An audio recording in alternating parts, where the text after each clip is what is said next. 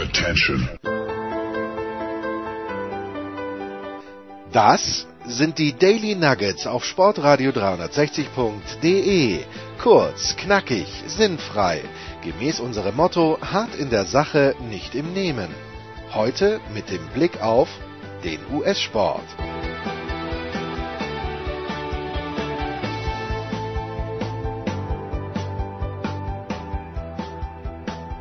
Ist Sportradio 360. Hier sind die Sofa Scouts. Ausgabe 1, Version 1, Edition 1. Mein Name ist Christian Schimmel. An meiner Seite ist ein weiterer Sofa Scout. Jan Wegwert von der Triple Option. Hallo Jan. Moin moin, Christian. Wir lassen uns heute mal auf ein ganz besonderes Experiment ein, das man in der Form bisher noch nicht erleben konnte. Genau. Äh, wie ihr es schon gehört habt, äh, kurz, knackig, sinnfrei. Zwei äh, Attribute treffen zu. Kurz wird es nicht. Äh, das kann, können wir euch an der Stelle schon mal versprechen. Ähm, was wird das Ganze hier? Ähm, wir wollen ein bisschen Draft-Programm machen. Mit ein bisschen heißt, dass es jede Woche eine äh, Positionsvorstellung von uns geben wird ähm, zum NFL Draft. Ähm, das werden der gute Jan und äh, meine Wenigkeit äh, machen.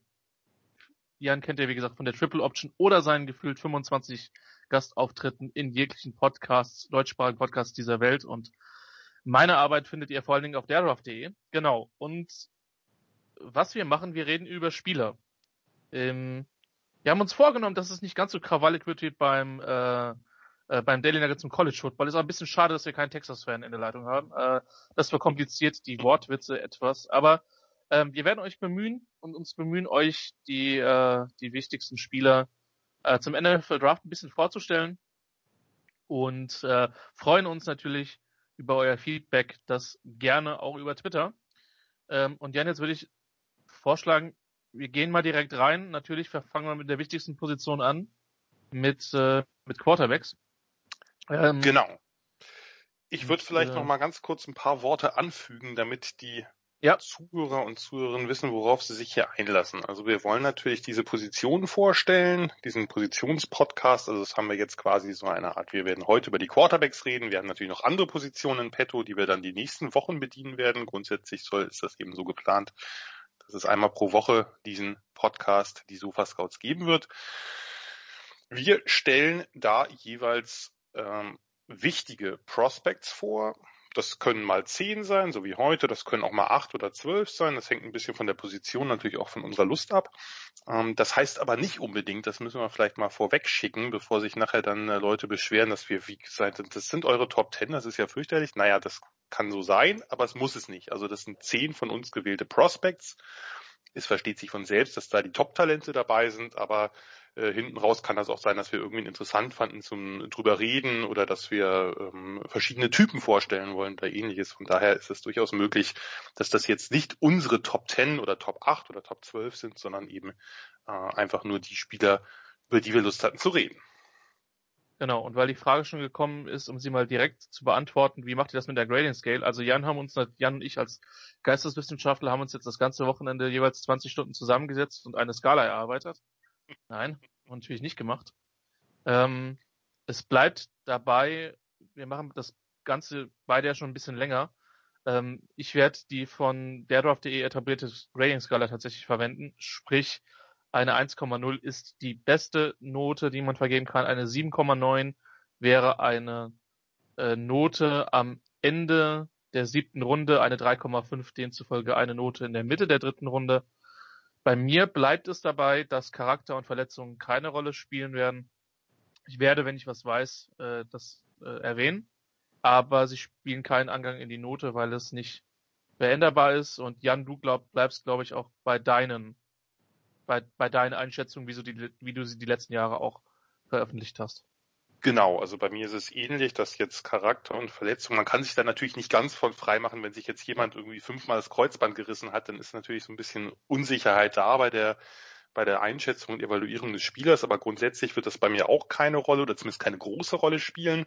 Äh, und auch ich bleibe bei meinem. Das heißt, wir äh, werden das nicht komplett aufeinander abstimmen. Das äh, bleibt sozusagen ein Work in Progress und das ist auch äh, gewollt so, weil wir ja eben äh, sozusagen keinen Ersatz für andere Podcasts hier anbieten wollen, sondern eben was eigenes machen wollen. Bei mir ist es dann eher etwas vager, also es sind so Platzierungen innerhalb der Runde, dass ich dann sage, naja, das ist eher so frühe dritte Runde. Das könnte dann, wäre dann äh, entsprechend äh, äh Christians Skala eine 3,1 bis 3,3 oder so vielleicht auch 3,4. Ähm, und äh, genau so wollen wir das handhaben. Da kann sich ja jeder und jeder raussuchen, was dann eben am besten passt. Also ob man das jetzt ganz genau wissen will, ob man eine ungefähre Ahnung haben will. Äh, ich denke, das wird grundsätzlich klar sein, äh, wie wir das handhaben und äh, wie man das auch übersetzen kann. Ich denke, das ist selbst für Sozialwissenschaftler irgendwie leistbar.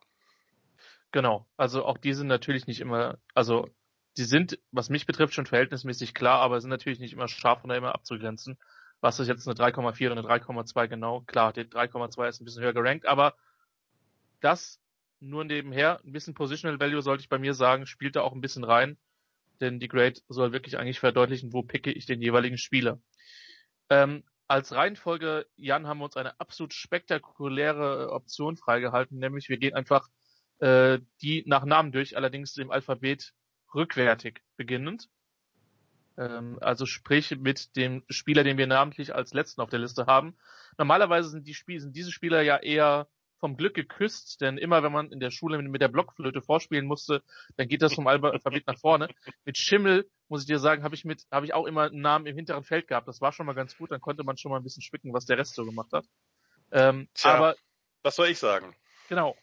Wegwert hat da noch äh, viel mehr Glück äh, unser großartiger Producer im Hintergrund, Nicolas Martin, ist da auch eher im Mittelfeld äh, angesiedelt. Bei der 3,5, wenn man so will, nach unten.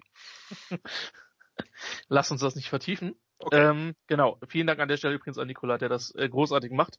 Und, Von mir äh, auch. Ich kann jetzt auch auf den Stoppknopf drücken. Okay. Merke, kaum wird man gelobt, äh, äh, äh wird massiv eingegriffen. Ähm, Lob ist eigentlich ein wunderbares Stichwort für unseren ersten Spieler. Und äh, ein kleiner Hinweis noch zu den ähm, Größen und Gewichtszahlen, die ich anführen werde. Es haben nicht alle ihre Pro Days gemacht. Deswegen sind das zum Teil nur die, Abse die Seiten von den, von den Webseiten. Und äh, äh, loben und persönlich sportlich verknallen habe ich mich in einen Spieler und den besprechen wir als erstes. Nämlich das ist Zach Wilson, äh, Quarterback von der BYU, äh, ein Junior 6'3 210 ähm, ist für mich vom Spielertyp her ein absoluter Baller, eine super Arm, super präzise. Ähm, ich habe ihn in meinem Grading-System mit einer 1,1, also dicht an der besten Note vorbei und die habe ich für Quarterbacks bis jetzt auch ausgesprochen selten vergeben. Ähm, kommt äh, ursprünglich aus, aus Utah, äh, das heißt, der hat äh, dann die Wahl gehabt mit BYU und Utah welchen Teil des Holy Wars er quasi, äh, wo er hingehen möchte. Äh, fünf Geschwister und ist ein Construction Management Major. Ich immer finde durchaus interessant. Bei ihm könnte man also tatsächlich vermuten, dass er einen ernsthaften Uni-Abschluss machen möchte, nicht wie die Kollegen, die Kommunikation will im Studium. Oder Soziologie. Oder, ja. Wobei, es gibt zu, auch zu wenig Soziologen unter den äh, Spielern. Also, Wilson ist auf meinem Board verdammt hoch, ähm, hat 2020 über 73 Prozent der Pässe angebracht für über 3600 Yards, was knapp 11 Yards im Schnitt sind, was für sich schon mal krasse Zahlen sind. 33 Touchdowns, 3 Interceptions. Ähm, über die Karriere gesehen 67 Prozent Passer mit äh, etwas über 9 Yards pro, äh, pro Versuch. Ähm, also hat sich da extrem gesteigert. Ähm, ja, also Zach Wilson ist tatsächlich auch, und ich mache das Ganze jetzt schon seit ein paar Jahren, noch nicht so lange wie Jan, aber in dem Grading-System seit 2014 einer der absolut am höchsten gerankten Quarterbacks, die ich halt je bewertet habe mit, mit dem, was ich mache. Ähm, natürlicher Arm kann den, den, die Wurfgeschwindigkeit anpassen, ähm, kann von ganz verschiedenen Wurfwinkeln den Ball werfen, ähm, hat einige unfassbare Würfe zur Seitenlinie, ähm, hat teilweise ein unfassbares Ballplacement und hin und wieder äh, werde ich vielleicht den einen oder anderen Begriff nochmal versuchen, ein bisschen zu zu erklären. Ballplacement bedeutet einfach, auf welchen Spot oder Punkt werfe ich den Ball. Und ein gutes Ballplacement heißt einfach, vor allen Dingen nur der, nur mein eigener Receiver hat die Chance, den Ball zu fangen. Und wenn ich einen Spieler im Lauf anspiele, dann dieses Wort in Stride kommt dann auch beispielsweise in, äh, äh, ins, ins Erzählen. Ähm, dann gebe ich meinem Receiver die beste Chance, mit dem gefangenen Ball noch Yards danach zu erzielen. Ja, und äh, manche Würfe erfordern dieses Ballplacement, weil die Fenster so eng sind und das äh, schafft Zach Wilson. Ist angstfrei. Ähm, das kann auch mal negativ sein, aber äh, er traut sich jeden Wurf zu und mit dem Arm kann er auch jeden Wurf. Er wurde ja schon mal so ein bisschen beschrieben als Mormon Mahomes. Ich, also nochmal, Mahomes ist ist ein ist ein Unicorn. Ja, also den, den gibt's, wird es vermutlich auch in den nächsten 40 Jahren nicht nochmal geben. Ähm, aber Wilson hat schon stellenweise Dinge, die an ihn erinnern. Ähm, ja, guter Athlet, äh, kann den zweiten oder dritten Re äh, Read finden, also sprich den Kopf auch drehen. Ähm, ich habe so gut wie keine dummen Würfe bei ihm gesehen. Und dumme Würfe will ich jetzt mal definieren in, äh, Double Coverage, Linebacker übersehen, ähm, von vornherein an einem an einem Read festgehangen, sich auf einen Receiver gestarrt und den Ball dahin geworfen, auch wenn es nicht vielversprechend war, den Ball dahin zu werfen. Ähm, kann sich in der Pocket bewerben, bewegen, recht ordentliche Fußarbeit, das ist aber noch Potenzial und hat eine schnelle äh, Wurfbewegung. Ich, es ist immer ein bisschen kompliziert, Jan, weil in meinen äh, Reports, die sind halt fast alle echt primär mit englischen Begriffen notiert. Ähm, und wenn ich die dann im Podcast übersetze, dann wackelt das mitunter. Ähm, das auf der Negat so gut. Hm? Ja, machst du es auch so? so gut. Teil? Ja, ja. Okay. Äh, es ist ein bisschen beruhigend, aber Draft-Nerds sind manchmal ein bisschen freaky. Ähm, auf der negativen Seite, BYU hat einen ziemlich schwachen Spielplan dieses Jahr gespielt, ähm, hat hin und wieder die Tendenz, Pässe zu unterwerfen, reagiert manchmal spät auf Druck, was dann in Sacks ähm, resultiert oder in angstfreien Aktionen, die dann nicht immer so koordiniert sind. Ähm, braucht ihn wieder zu lange mit seinen Reads, da muss er ein bisschen schneller werden. Das ist auch so die eine größere Gefahr, die ich auch im NFL-Niveau sehe. Ähm, ja, nimmt einige Würfe, die halt komplett off-base sind. Also so Fußarbeit egal, Stellung egal, äh, Bewegungsmuster vorher egal, er nimmt sie halt einfach. Viele von denen bringt er auch an, aber das kann halt auch schon mal riskant werden. Ähm, und der improvisiert halt viel unter Druck.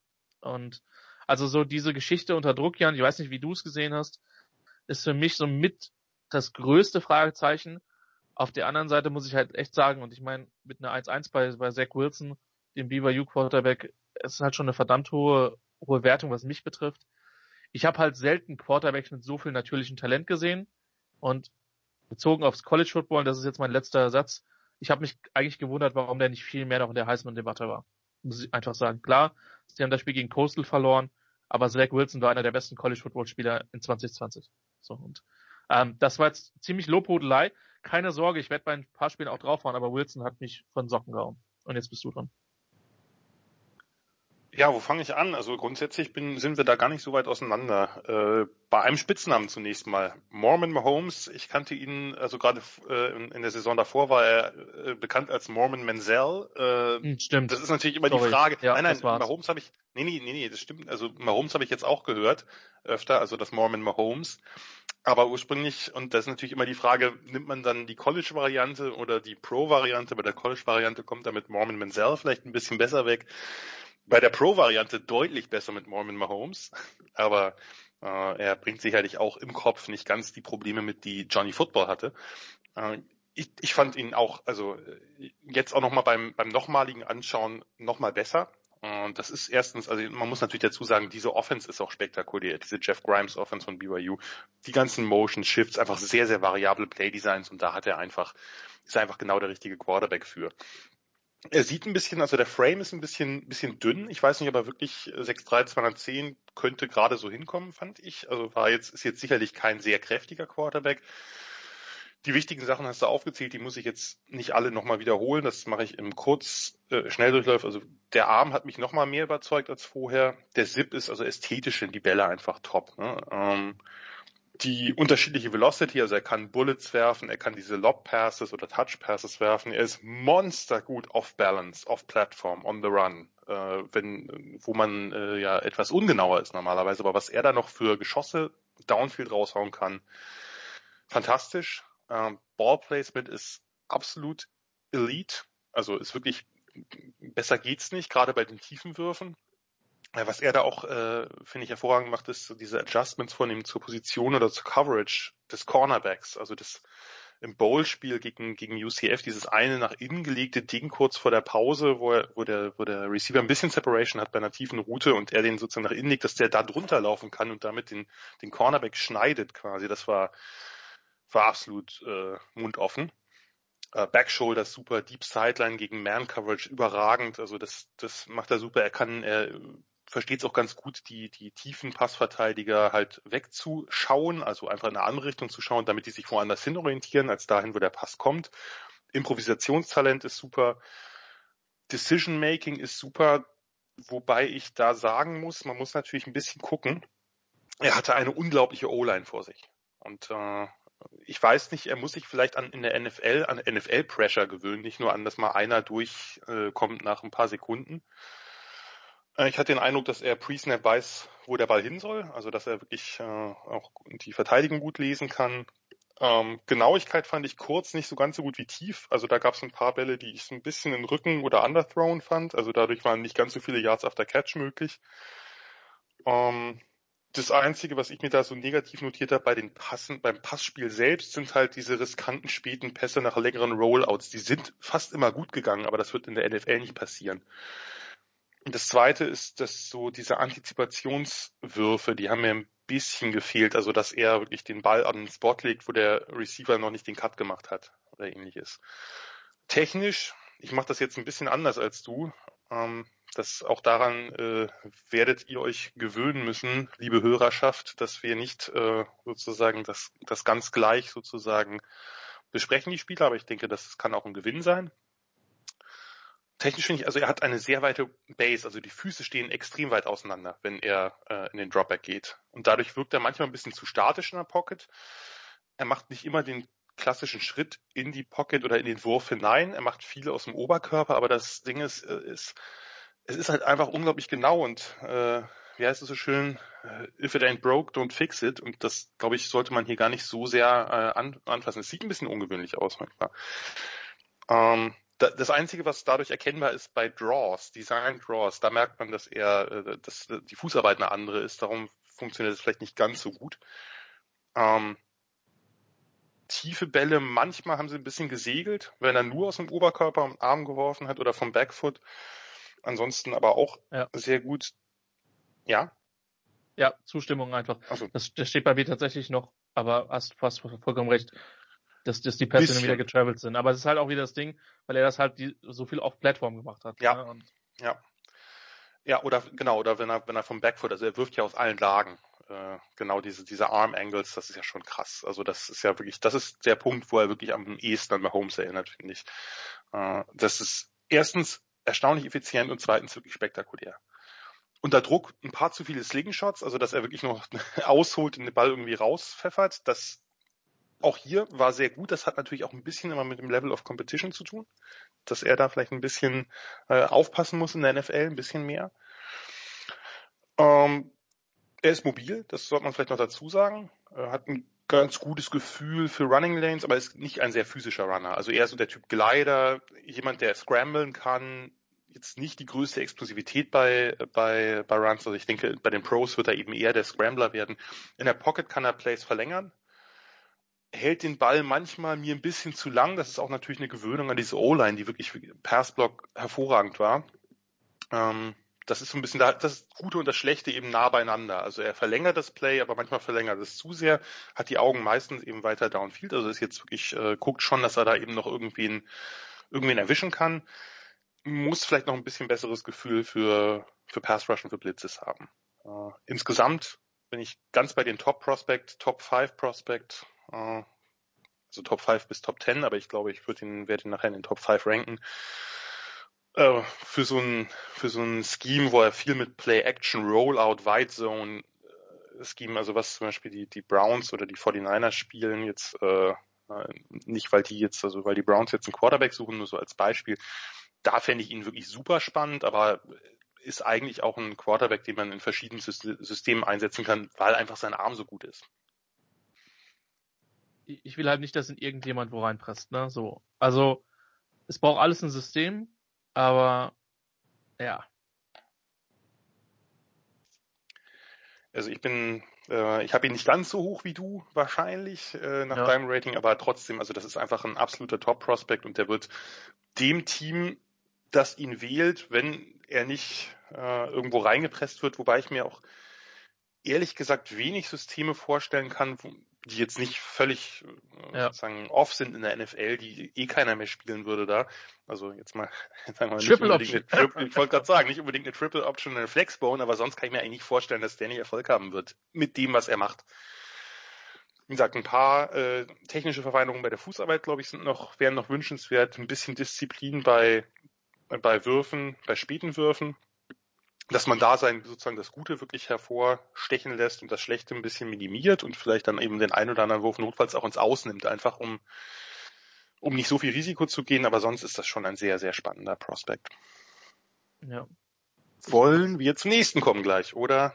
Wir, wir, äh, wir, wir wollen zum nächsten kommen. Ähm, es gibt wenige Quarterbacks oder wenige Spieler, die man so im Draftzyklus sieht übers Jahr, wo man ein Lächeln zum Teil bekommt, weil man denkt, wie bescheuert ist das? Und das war Wilson. Also wenn ihr schlechte Laune habt, schaut Wilson.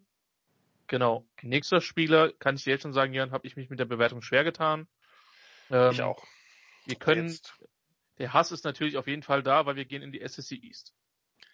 Ja, der Hass von Christian. Wir reden über Kyle Trask, den Quarterback von Florida, ein Redshirt Senior, ist angegeben mit 6'5", 240. Äh, Kyle Trask ist ein Spieler, das ist dem einen oder anderen vielleicht bekannt, ähm, der auch in der Highschool schon äh, mehrere Jahre nicht gestartet ist, denn dort war er der Backup von Eric King, dem ehemaligen Houston und aktuellen Miami Quarterback, ist trotzdem noch ein äh, eher niedriger Three-Star-Prospect gewesen oder Recruit gewesen in, in Texas in der Highschool, ist dann zu Florida und hat dort eine lange Zeit erstmal äh, kein Land gesehen, hat äh, 2016 Redshirt genommen, also das Jahr erstmal ausgesetzt, sich ans College gewöhnt, 2017 Verletzung, 2018 äh, war er dann der Backup hinter Philippe Franks, über den wir vielleicht nachher auch noch reden werden.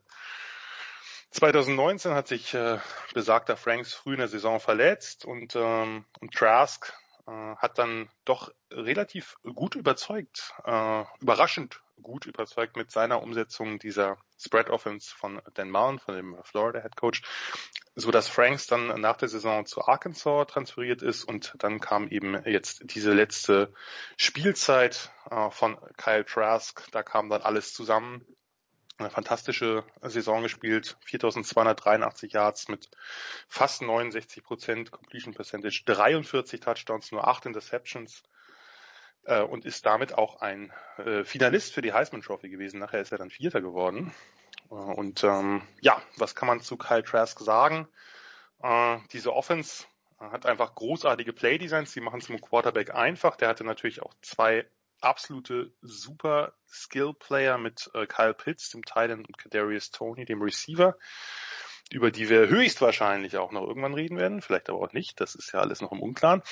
Ähm, ja, bei, bei Trask ist ein bisschen, also die Projection ist ein bisschen schwierig. Einerseits finde ich, habe ich eine ganz gute Vorstellung, oder finde ich, kann man eine ganz gute Vorstellung davon bekommen, was er ist und was er nicht ist, beziehungsweise was er werden kann und was er nicht werden wird.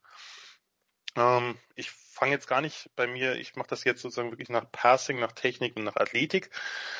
Äh, von daher nicht nur positiv und negativ, es ist ja auch oft Mittel, zum Beispiel wie die Armstärke, die ist Mittel. Äh, seine Pässe haben die Tendenz zum Segeln. Er hat deutliche Probleme bei Outroutes. Also das hat man, äh, wer sich was angucken will, das äh, Bowl-Spiel gegen Oklahoma, da war das, äh, hat das zum Pick Six geführt. Ähm, die Defensive Backs äh, kommen selbst bei, selbst wenn es Separation des Receivers gibt, kommen sie viel zu oft ins Play zurück. Äh, und selbst wenn der Catch gelingt, gelingt er dann eben mit, mit Druck vom, vom Defensive Back, bei Hooks, bei Curls, also bei diesen kurzen Routen, wo man zurückkommt, bei Outroutes, wie gesagt.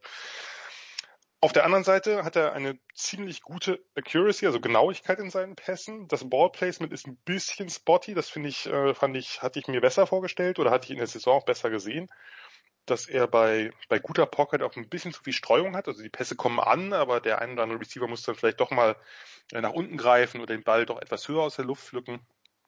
Äh, Trask ist ein Pocket Passer. Ähm, das heißt, ähm, er ist nicht sehr mobil. Also wenn man ihn von, von seinem Spot bewegt, dann wird er ineffizient.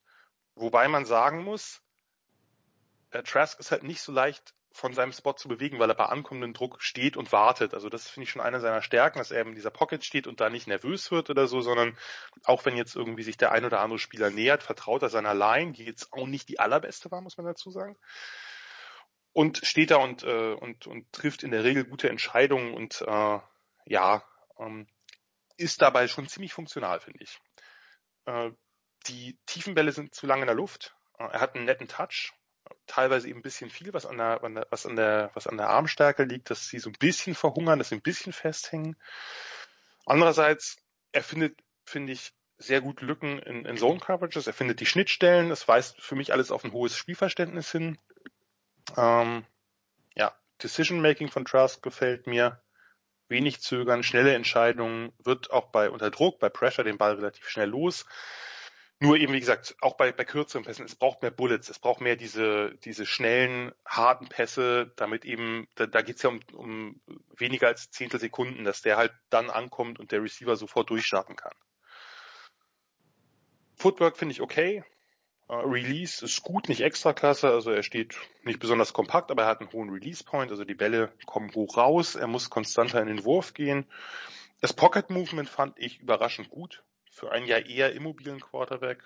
Ähm, ja, Trask geht durch Progressions, kommt zum Checkdown zurück, also das, äh, die, die Pässe auf die Running Backs äh, außen. Da gab es natürlich auch einige Spiele, wo das äh, stark sozusagen im, im Playbook war, äh, Georgia-Spiele, aber insgesamt kann er das ganz gut, also er verteilt den Ball gut.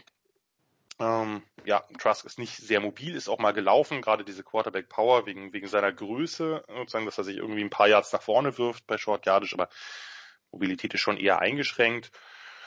Ausweichen bei Blitzes und Under Pressure ist auch eher mittel, also er Trust gewinnt mit Antizipation mehr als damit. Also sowas wie, dass er dann so äh, Lateral Mobility heißt, also dass er so seitlich ausweicht oder slidet oder fading nach hinten, das ist nicht sein Ding. Also da, da wird das Footwork dann auch schlecht. Ja, es ist ein limitierter Quarterback, aber in einigen Punkten halt auch ein äh, guter limitierter Quarterback. Von daher, ich habe ihn halt, äh, ich, der wird ja relativ viel so im Bereich zweiter Runde gesehen. Das wäre mir ein bisschen hoch vielleicht. Ende zweiter könnte ich mit mir reden lassen, aber ich würde ihn dann eher doch in der, in der dritten sehen. Aber da es ja nun mal so ist, dass Quarterbacks höher gehen oder oftmals höher gehen, weil es einfach so eine wichtige Position ist, weil die Positions, den Positionsvalue, ich habe den nicht drin. Also das heißt, äh, man muss das immer dann bei mir dazu rechnen, dass ein Quarterback natürlich viel mehr wert ist als ein, als ein Guard oder so.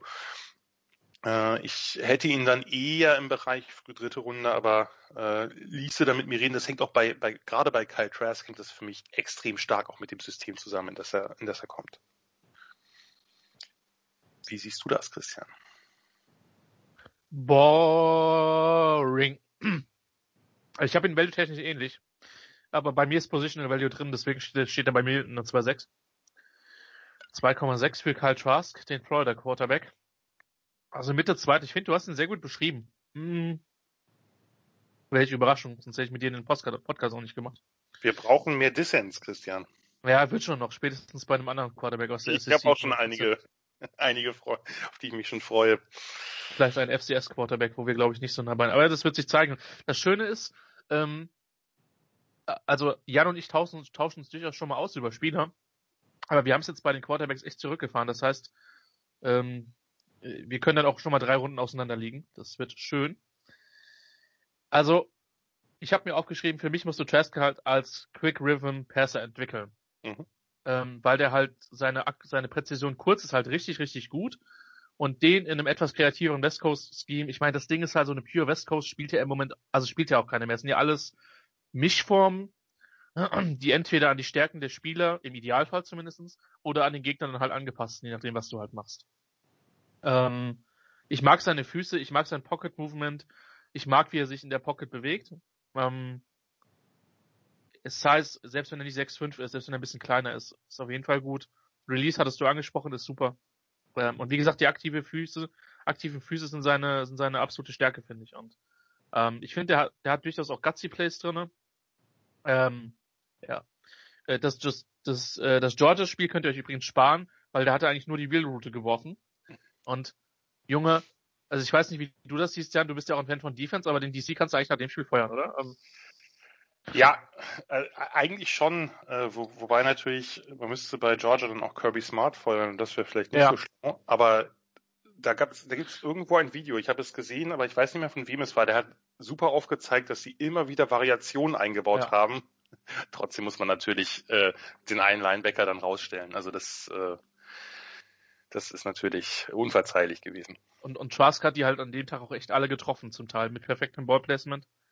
Ähm, ja, das, also was bei mir zweimal unterstrichen ist, ist Passes Travel. Also, dass Bälle halt so ein bisschen in der Luft hängen. Ähm, normalerweise sind größere Quarterbacks mit einem, boah, jetzt gehe ich in die Naturwissenschaften, das können die um die Ohren fliegen, mit einem besseren Hebel. Meistens haben die etwas stärkere Arme. Das sagt, sagt man denen zumindest nach. Ähm, ist bei ihm jetzt nicht der Fall. Ähm, was ich mir auch nochmal relativ stark rausgeschrieben hat. Meiner Meinung nach ist es so, der ist manchmal unentschlossen und je später die Entscheidung zum Wurf kommt, desto schlechter ist oft der Wurf und die Entscheidung, die damit verbunden ist. Ähm, und wie gesagt, wenn du ihm einfach sagst, pass auf, du machst jetzt nicht den Aaron Rodgers im Sinne des, äh, des Ballhaltens, sondern du machst eher einen auf Alex Smith in seiner Hochphase, Snap und der Ball ist draußen, ähm, dann ist das, glaube ich, für ihn das Richtige. Ähm, zur Athletik hast du alles gesagt. Dass er manchmal vom, vom Backfoot wirft, hast du auch gesagt. Und dann hängen sie halt nochmal besonders in der Luft. Ähm, genau, er wirft mehr Rainbows als Strikes, habe ich mir aufgeschrieben. Also dieser, dieser Regenbogen quasi in der, der wird hier oft als, ja, also das ist dann eher, eher ein langsamerer Wurf, der dann zwar gut zu fangen ist, aber in der NFL dann oft den Defensive Backs genügend Zeit gibt, um halt auch unter den Ball zu kommen. Ähm, ja, wie gesagt, ich, also ich mag ihn irgendwo in der zweiten so. Ich glaube halt, dass, dass, dass das Best Case für ihn halt so ein bisschen ein Low-End bis unterdurchschnittlicher Starter ist. Da muss aber alles zusammenkommen. Ich glaube, realistischer ist, dass er ein High-End bis Mid-End Backup ist, der aber ein paar, der aber auch Spielzeiten kriegt, wo er, weiß ich nicht mal, fünf oder sechs Spiele startet. Das, also wenn mich jemand festnageln müsste, wie, wie schätzt du es ein? Aber klar, und das muss man halt sagen, es hängt halt so unfassbar viel von den Umständen, vom Coaching, vom Team ab. Bleibt er gesund? Ähm, ja, also Jan, du hast es im Prinzip mit deinem ersten Satz richtig beschrieben. Man weiß schon, glaube ich, was er ist oder auch was er im College war. Ähm, aber die Projection in die NFL ist nicht ganz so einfach, weil es halt so zwei, drei absolut kritische Punkte gibt, ähm, die er meiner Meinung nach und auch deiner Meinung nach offensichtlich überwinden muss. Ja. Ich glaube aber, ich meine, du hast ihn minimal höher als ich, wenn man das jetzt mal gegenrechnen. Wie gesagt, ich habe ihn, äh, äh wäre dann Ende zweiter, Anfang dritter. Ähm, das sind aber Positionen, wo man einen Quarterback draftet, bei dem man schon das Gefühl hat, dass der eigentlich äh, sich zum Starter entwickelt. Nicht sofort einer ist natürlich, aber äh, da holst du dir eigentlich nicht den High-End-Backup. Aber warten wir mal ab. Also das, ich kann mir auch vorstellen, dass der noch höher geht, ehrlich gesagt. Also dass der irgendwie ein Team Anfang der zweiten. Äh, wenn du wenn du vier Quarterbacks in Top Ten hast, dann genau das. Dann dann sinkt, genau dann das. steigen die Aktien für Quarterback 5 und 6, wer immer das sein wird. Genau das und vor allem steigen die die Aktien dieser Quarterbacks für Anfang der zweiten Runde für diejenigen, die keinen abbekommen haben oder keinen wollten und eigentlich einen brauchen. Ja. Gut. Next up. Ich würde sagen. Also rein, rein formal bleiben wir in der SEC East, aber ich weigere mich eigentlich, äh, ja. Jamie Newman als Quarterback von, von Georgia zu bezeichnen, weil er dann für nie ein Spiel gemacht hat, dazu gleich mehr. Ähm, eins vorweg, ich hätte große Lust gehabt, den höher zu graden. Aber, ja, weiß ich nicht. Extrem spannender Spieler. Jamie Newman, Quarterback. Ich sage jetzt einfach mal Wake Forest, ein Richard Junior, äh, ist äh, 97er Jahrgang, äh, 6'4", 230. Ähm, warum diese Geschichte mit Wake Forest und Georgia. Also eigentlich hat der vor der Saison einen Graduate Transfer äh, von Wake Forest zu Georgia gemacht, nachdem der ein ziemlich überzeugendes Jahr 2019 bei den Demon Deacons gespielt hat, ähm, hat sich dann aber entschieden, den Opt-out zu wählen und sich auf den Draft vorzubereiten. Ähm, deswegen hat er de facto kein einziges Spiel für die Bulldogs gemacht, was man den Bulldogs an der einen oder anderen Stelle auch angesehen hat, auch wenn Jan vielleicht der Quarterback-Wechsel zu einem zweiten oder einem anderen dritten Quarterback, vielleicht einen von USC früher mal vielleicht angemessen gewesen wäre. Ich habe da sehr selten, glaube ich, in diversen ja, Podcasts drüber gerantet. Kaum. Sehr selten. Man beachtet dazu die Daily Nuggets eigentlich fast alle in der letzten Saison. Wir, wir müssen aber vielleicht mal, ich muss es jetzt doch mal erwähnen, du hast, nachdem du es vorhin schon gesagt hast, die heißen bei uns ja in der Tat nicht mehr Daily Nuggets, sondern ähm, äh, Quatsch, Sofa Quarterbacks, Sofa Quarterbacks College. Richtig, Quarterbacks College. Sehr gut. Ach, das ist sehr schön, wenn man so jemanden hat, der so genau auf Sprache schaut. Aber dafür, Geisteswissenschaften müssen ja auch was können. Ähm, Irgendwofür muss ich gut sein. Ja. Genau. Äh, kommt aus Graham in North Carolina, war ein Team-Captain in der High School, Freestyle Recruit und bei Wake Forest Starter ab Ende 2018. Ähm, ist für mich mega raw, tal talentiert, upside und mobil. Ich habe ihn Mitte dritte Runde mit einer 3-4. Ich würde es nicht hassen, wenn denn jemand frühe zweite oder Mitte zweite zieht, muss ich echt sagen. Ähm, weil der hat Spaß gemacht, aber es gibt halt so ein paar Sachen, die mich, die mich stören. Generell ist es ein, ähm, ein 60 Prozent jetzt Career-wise 60,5 Prozent Passer. In seinem letzten Jahr hat er für knapp 61 Prozent äh, Completions geworfen, 7,9 Yards pro Wurf. Ähm, und in der Karriere 36 Touchdowns, aber auch 16 Interceptions. Ähm, die 16 Picks sind so ein bisschen Teil des Problems, da komme ich gleich nochmal zu. Ähm, zunächst mal hatte ich so ein bisschen bei ihm die Logan Thomas Krankheit, ähm, auch wenn er nicht ganz die Statur hat. Also die, die Wake Forest Offense ist speziell. Oder sie war es 2019 auf jeden Fall. Mega spannend. Für mich ein paar zu viele Quarterback Ross, aber das hat er halt sehr oft gemacht. Also der ist da sehr aktiv als Runner gewesen, konnte das auch gut, ist auch seine Stärke. Ähm, hat zum Beispiel gegen North Carolina ist er gefühlt viel öfter gelaufen, als dass er geworfen hat. Ich habe es in Statistiken nicht abgeglichen. Ähm, sein Arm ist okay. Er hat einige Highlight-Würfe. Athletik ist generell natürlich da.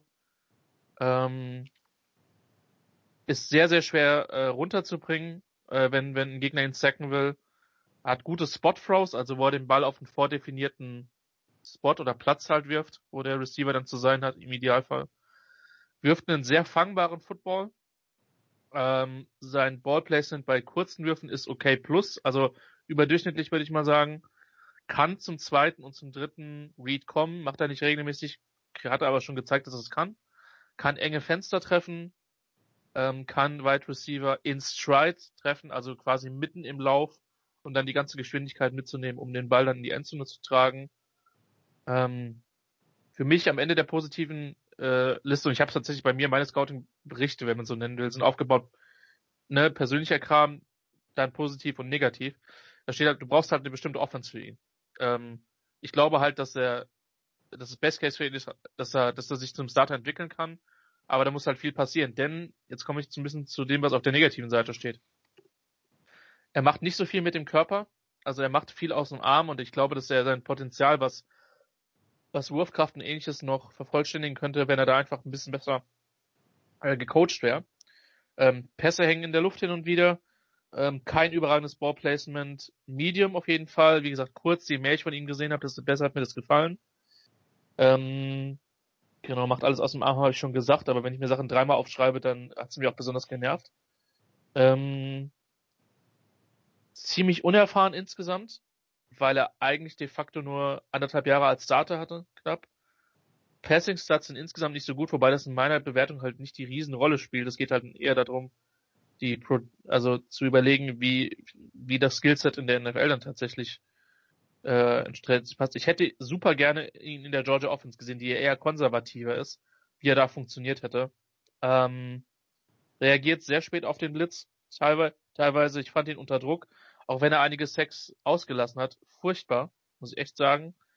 Ähm, hat grundsätzlich mindestens einen saudummen Overthrow, also überworfenen Pass pro Spiel drinne. Das scheint irgendwie so eine Regel zu sein.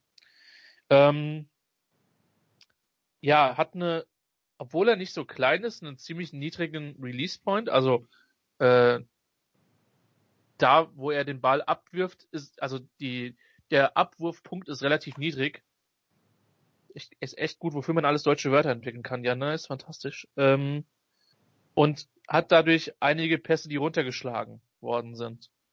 Und ja, wie gesagt, rennt halt auch manchmal in Druck oder in Passrusher rein. Guter Athlet, gute, äh, gute Präzision, also fast so sagen, guter Athlet, gute, gute Präzision Short. ich glaube, wenn man den technisch entwickelt, dann wird, wird auch seine Wurfkraft besser, beziehungsweise dann hängen seine Pässe über die Mitteldistanz und, und tiefer nicht in der Luft, wobei der auch nicht so krass viel tief geworfen hat. Das kommt noch dazu. Ähm, aber der hat halt echt eine ganze Menge Schritte zu gehen, Jamie Newman. Eine ganze, ganze Menge Schritte zu gehen. Ich, der ist raw, der hat auch nicht viel Erfahrung als Quarterback. Das ist ein Spieler, den du dir draftest, wenn du ein Wett hast, wenn du sehr verzweifelt bist oder wenn du einen sehr klaren Plan hast und ein Wett hast und vielleicht trotzdem verzweifelt bist. Ähm, also für mich einer der spannendsten Quarterbacks der Klasse.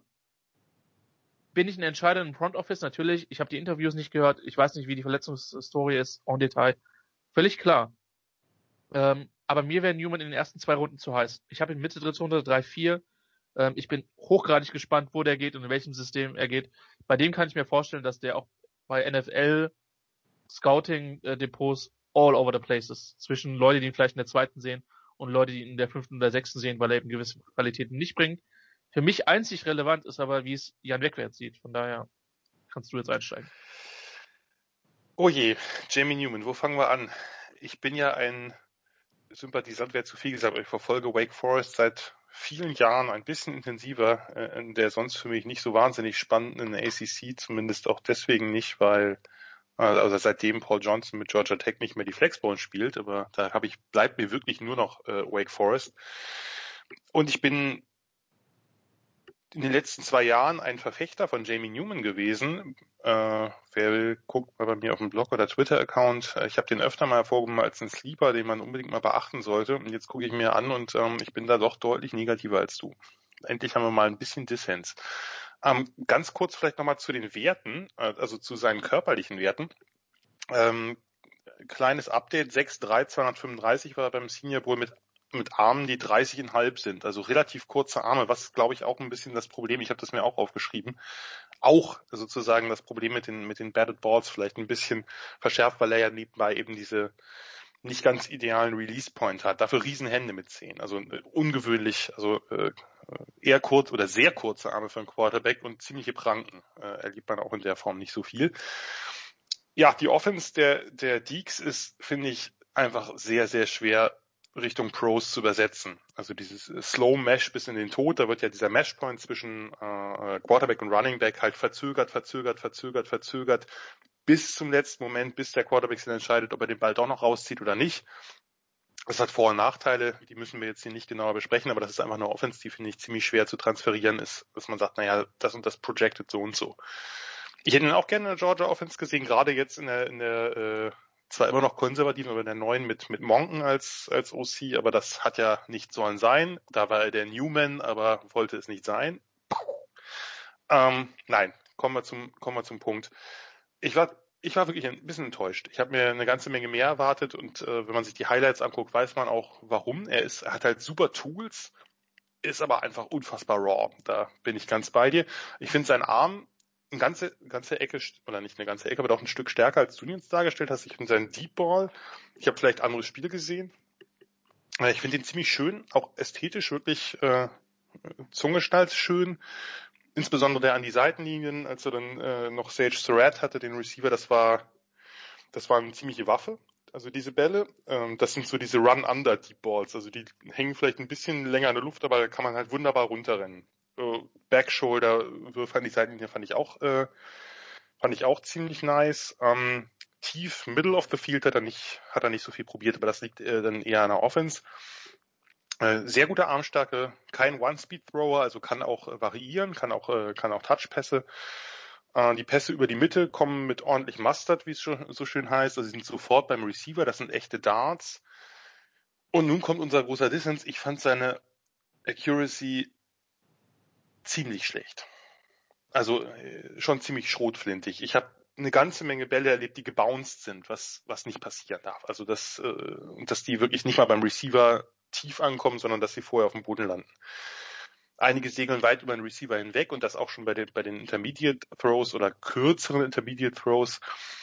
Ähm, Pässe in, in die Flat, also Swing Passes fand ich nicht, nicht immer akkurat. Also da waren welche dabei, das darf nicht passieren, meiner Meinung nach. Also Ball Placement müssen wir daher gar nicht drüber reden, weil die Accuracy schon für mich doch relativ mau war. Äh, Decision Making inkonstant, übersieht Zone Defender, ist ein paar Mal passiert, äh, geht zu langsam durch seine Progressions, äh, also bleibt beim ersten Read hängen, start den Receiver an, ähm, viele Half-Reads, wenn überhaupt, das ist natürlich eine Frage der Offense, aber ähm, ich fand ihn off-Plattform in der in der Pocket inkonstant, also wenn er unter Druck war, außerhalb der Pocket war er besser, aber das hat komischerweise haben die das relativ wenig gespielt, dass sie ihm Designed Rollouts gegeben haben, hätte ich viel öfter gemacht. Äh, kann sich aus Druck befreien, ja, aber hat wenig Gefühl für Pressure. Ähm, technisch eher eine enge Base, also Füße stehen nah beieinander, narrow, nicht immer, aber oft. Ähm, Release gefällt mir. Äh, erstmal eigentlich, er ist kompakt und schnell. Er hat eben diese leichten Sidearm-Tendenzen. Der Release Point ist nicht über dem Kopf. Das führt eben auch zu diesen Batted Balls. Footwork gibt's Gutes und Schlechtes. Äh, steht meistens äh, strong in der Pocket, also steht da und lässt sich jetzt nicht sofort beeinflussen, aber teils zu flat-footed, also dass beide Füße flach aufsetzen und dann äh, kann man eben nicht so viel Druck hinter den Ball bringen. Das macht er mit dem Oberkörper. Da äh, äh, bin ich ganz bei dir, Christian. Dann hat er wieder Plays, da macht er so kleine Hüpfer-Steps beim, beim, beim Progression, äh, sozusagen beim Gehen durch die Reads. Was er gut kann, RPO-Pässe, wegen seinem schnellen Release und seiner, und seiner guten Armstärke, die sind halt sofort da. Ähm, athletisch ist ein, ein, kräftiger, ein physischer Runner, er ist nicht unbedingt elusive. Also ich habe nicht oft gesehen, dass er jemanden wirklich austanzt oder aussteigen lässt. Also ist jetzt nicht äh, die, die Quickness oder Change of Direction ist nicht so sehr da, ist jetzt nicht der dynamische Runner, ist wirklich einer, der mit Power agiert und das auch gut kann. Ähm, er hat da auch, äh, er ist jetzt nicht, äh, nicht, nicht planlos, also äh, geduldig bei Inside Runs lässt sich die Blocks entwickeln, das, das macht er ganz gut. Problem ist halt in dieser Offense, dass eben die, die Line of Scrimmage dadurch, dass oft vieles erstmal so langsam startet, dass sie halt immer relativ crowded, also relativ ähm, massiert ist mit sehr vielen Spielern schon im Backfield, äh, so dass man eben nicht so klare Running Lanes kriegt. Also für mich, äh, die Tools, wie gesagt, extrem lecker, aber der hat einen ganz, ganz weiten Weg zu gehen. Für mich weiter, als ich dachte. Und von daher ist der für mich auf jeden Fall keiner für, für den Tag zwei, sondern eher, ja, im Bereich, wenn ich, wenn ich nett bin, Spiele vierte. Okay. Also da. Ja, ähm, kann ich, kann ich mit leben. Also sind halt, bei ihm ist halt die Varianz so krass, finde ich. Also äh, Dom, ich, ich stimme dir, ich stimme dir total zu. Ich glaube, der wird äh, in der Tat all over the, all over the place sein, was ähm, was die Einschätzung von Scouts angeht. Da gibt es einige, die sagen, das hängt natürlich auch immer davon ab, wie man hat als Quarterback. Ne? Da kann man natürlich ja. sagen, okay, ich hole mir einen sehr, sehr rohen, aber natürlich äh, so physisch vom, vom, vom Talent, äh, ich glaube, dass der Spielverständnis hat, kann, kann ich mir gut vorstellen. Nur der, der, das ist natürlich auch eine Offense, in der man vieles nicht so gut lernen konnte. Also für College ja, ja nicht für die Pros. Nur da habe ich andere, also andere Spieler, die ich, die ich da ein bisschen, bisschen weiter sehe, die vielleicht nicht seine Tools haben. Und das ist dann wieder die Frage, welchen nimmst du? Nimmst du den mit dem hohen Floor oder nimmst du eben den, der, der dir vielleicht die ersten zwei Jahre gar nichts bringt? Oder du hast eben jemanden, äh, einen, einen soliden oder sogar guten Quarterback äh, und, und kannst dann abwarten, äh, ob sich Newman entwickelt. Ja, ich, ich, ich grade generell, glaube ich, ein bisschen e-, eher äh, upside-lastig. Aber trotzdem, Jordan Newman, äh, Nikola äh, ist für mich trotzdem die Assoziation immer Jordan Newman der äh, Head Coach und German Bowl Sieger der Schwäbischer Unicorns und Teamchef der deutschen Nationalmannschaft. Übrigens auch ein Quarterback. ein Quarterback. Kein Paul ja. Newman hier, na gut. Nein. Ich weiß nicht, ob Jordan Newman so mobil gewesen ist, aber ist auf jeden Fall jemand mit einem hohen Football-IQ. Das wage ich mir beurteilen zu können. Ähm, ob der nächste Spieler auch so. Und er, es ist irgendwie gerade wieder ein bisschen SSC-lastig, was mich gerade schon ein bisschen wieder nervt, aber ich kann mich eigentlich nicht beschweren, weil ich primär für die Auswahl verantwortlich bin. Von so daher ähm, schuldig im Sinne der Anklage, wie es so schön heißt. Ähm, und du darfst direkt mit dem nächsten Spieler weitermachen. Wir haben über Jamie Newman geredet. Ich habe in Mitte dritte, du Ende vierte, um und bei, dritter Tag. Ähm, ja, zurück zum nächsten interessanten Spieler. Der hat ein bisschen mehr Erfahrung wie, wie Newman. Der hat ein bisschen mehr Erfahrung. Die Rede ist von Kellen Mond, dem Quarterback von Texas A&M, ein Senior, 6'2,5 groß, 205 Pfund schwer, also gar nicht so schwer. Ich fand, er, er wirkte auf mich gar nicht so, so, so dünn oder slender. 33er äh, Arme, 9 ein Viertel Hände, also relativ, das ist das Gegenteil, also relativ lange Arme, eher kleine Hände. Ein Four-Star Dual-Threat-Quarterback aus Texas, der sich eben für Texas A&M entschied, äh, hat dort äh, erst in, der, in seiner Freshman-Saison ein Duell mit Nick Starkel gehabt, der mittlerweile eine weite Reise hinter sich hat, ein Quarterback, der dann bei Arkansas und später bei San Diego State gelandet ist, weil ich weiß. Ähm, äh, ja, war jetzt äh, drei Jahre Starter, nee, San Jose State, was rede ich, San Diego State, San Jose State, äh, drei Jahre Starter, äh, Callan Mond, immer wieder gute Momente gehabt, auch immer wieder was zum Haare raufen gehabt und dann eine ja überraschend gute Saison 2020 hingelegt, ähm, in der er für äh, knapp 2300 Yards geworfen hat, 63,3 Prozent Completions, das ist eine Steigerung, also er hat sich jedes Jahr deutlich gesteigert, 19 Touchdowns, 3 Interceptions, also eine ganz gute Ratio da gehabt. Und eben ist ein mobiler Typ, jetzt nicht äh, jemand, der jetzt nur über den Lauf kommt, aber jemand, der durchaus äh, mit dem Lauf gefährlich ist. Hat eine Spread Offense gespielt mit relativ vielen Pro-Konzepten. Äh, Jimbo Fischer äh, ist dafür äh, bekannt, dass er jetzt nicht die aufregendste und explosivste Offense spielen lässt. Und ich muss sagen, Kellen Mond der für mich immer so ein bisschen so ein Enigma war. Äh, viel, viel Talent, aber äh, man musste halt gucken, welchen Tag man mit ihm erwischt, äh, ob man sich an ihm erfreut oder ob man in die Tischkante beißt. Ähm, hat mich überrascht, hat mich wirklich positiv überrascht. Starke Verbesserungen gegenüber 2019, trotz deutlich schlechterem Supporting Cast. Also da waren drei Starter weg, die Receiver nur der Titan Widermeyer und, und, äh, und der Running Back slash Receiver N.A. Smith waren noch da. Also das war jetzt gerade was die, was die Outside Receiver angeht, sicherlich suboptimal und dafür hat er sich, finde ich, ziemlich gut geschlagen, gerade dafür, dass er vorher eben durch diese extreme Inkonstanz aufgefallen ist. Ähm, Mond als Passer, ich hatte eine, eine gute Armstärke, aber keine besonders gute oder keine extrem gute.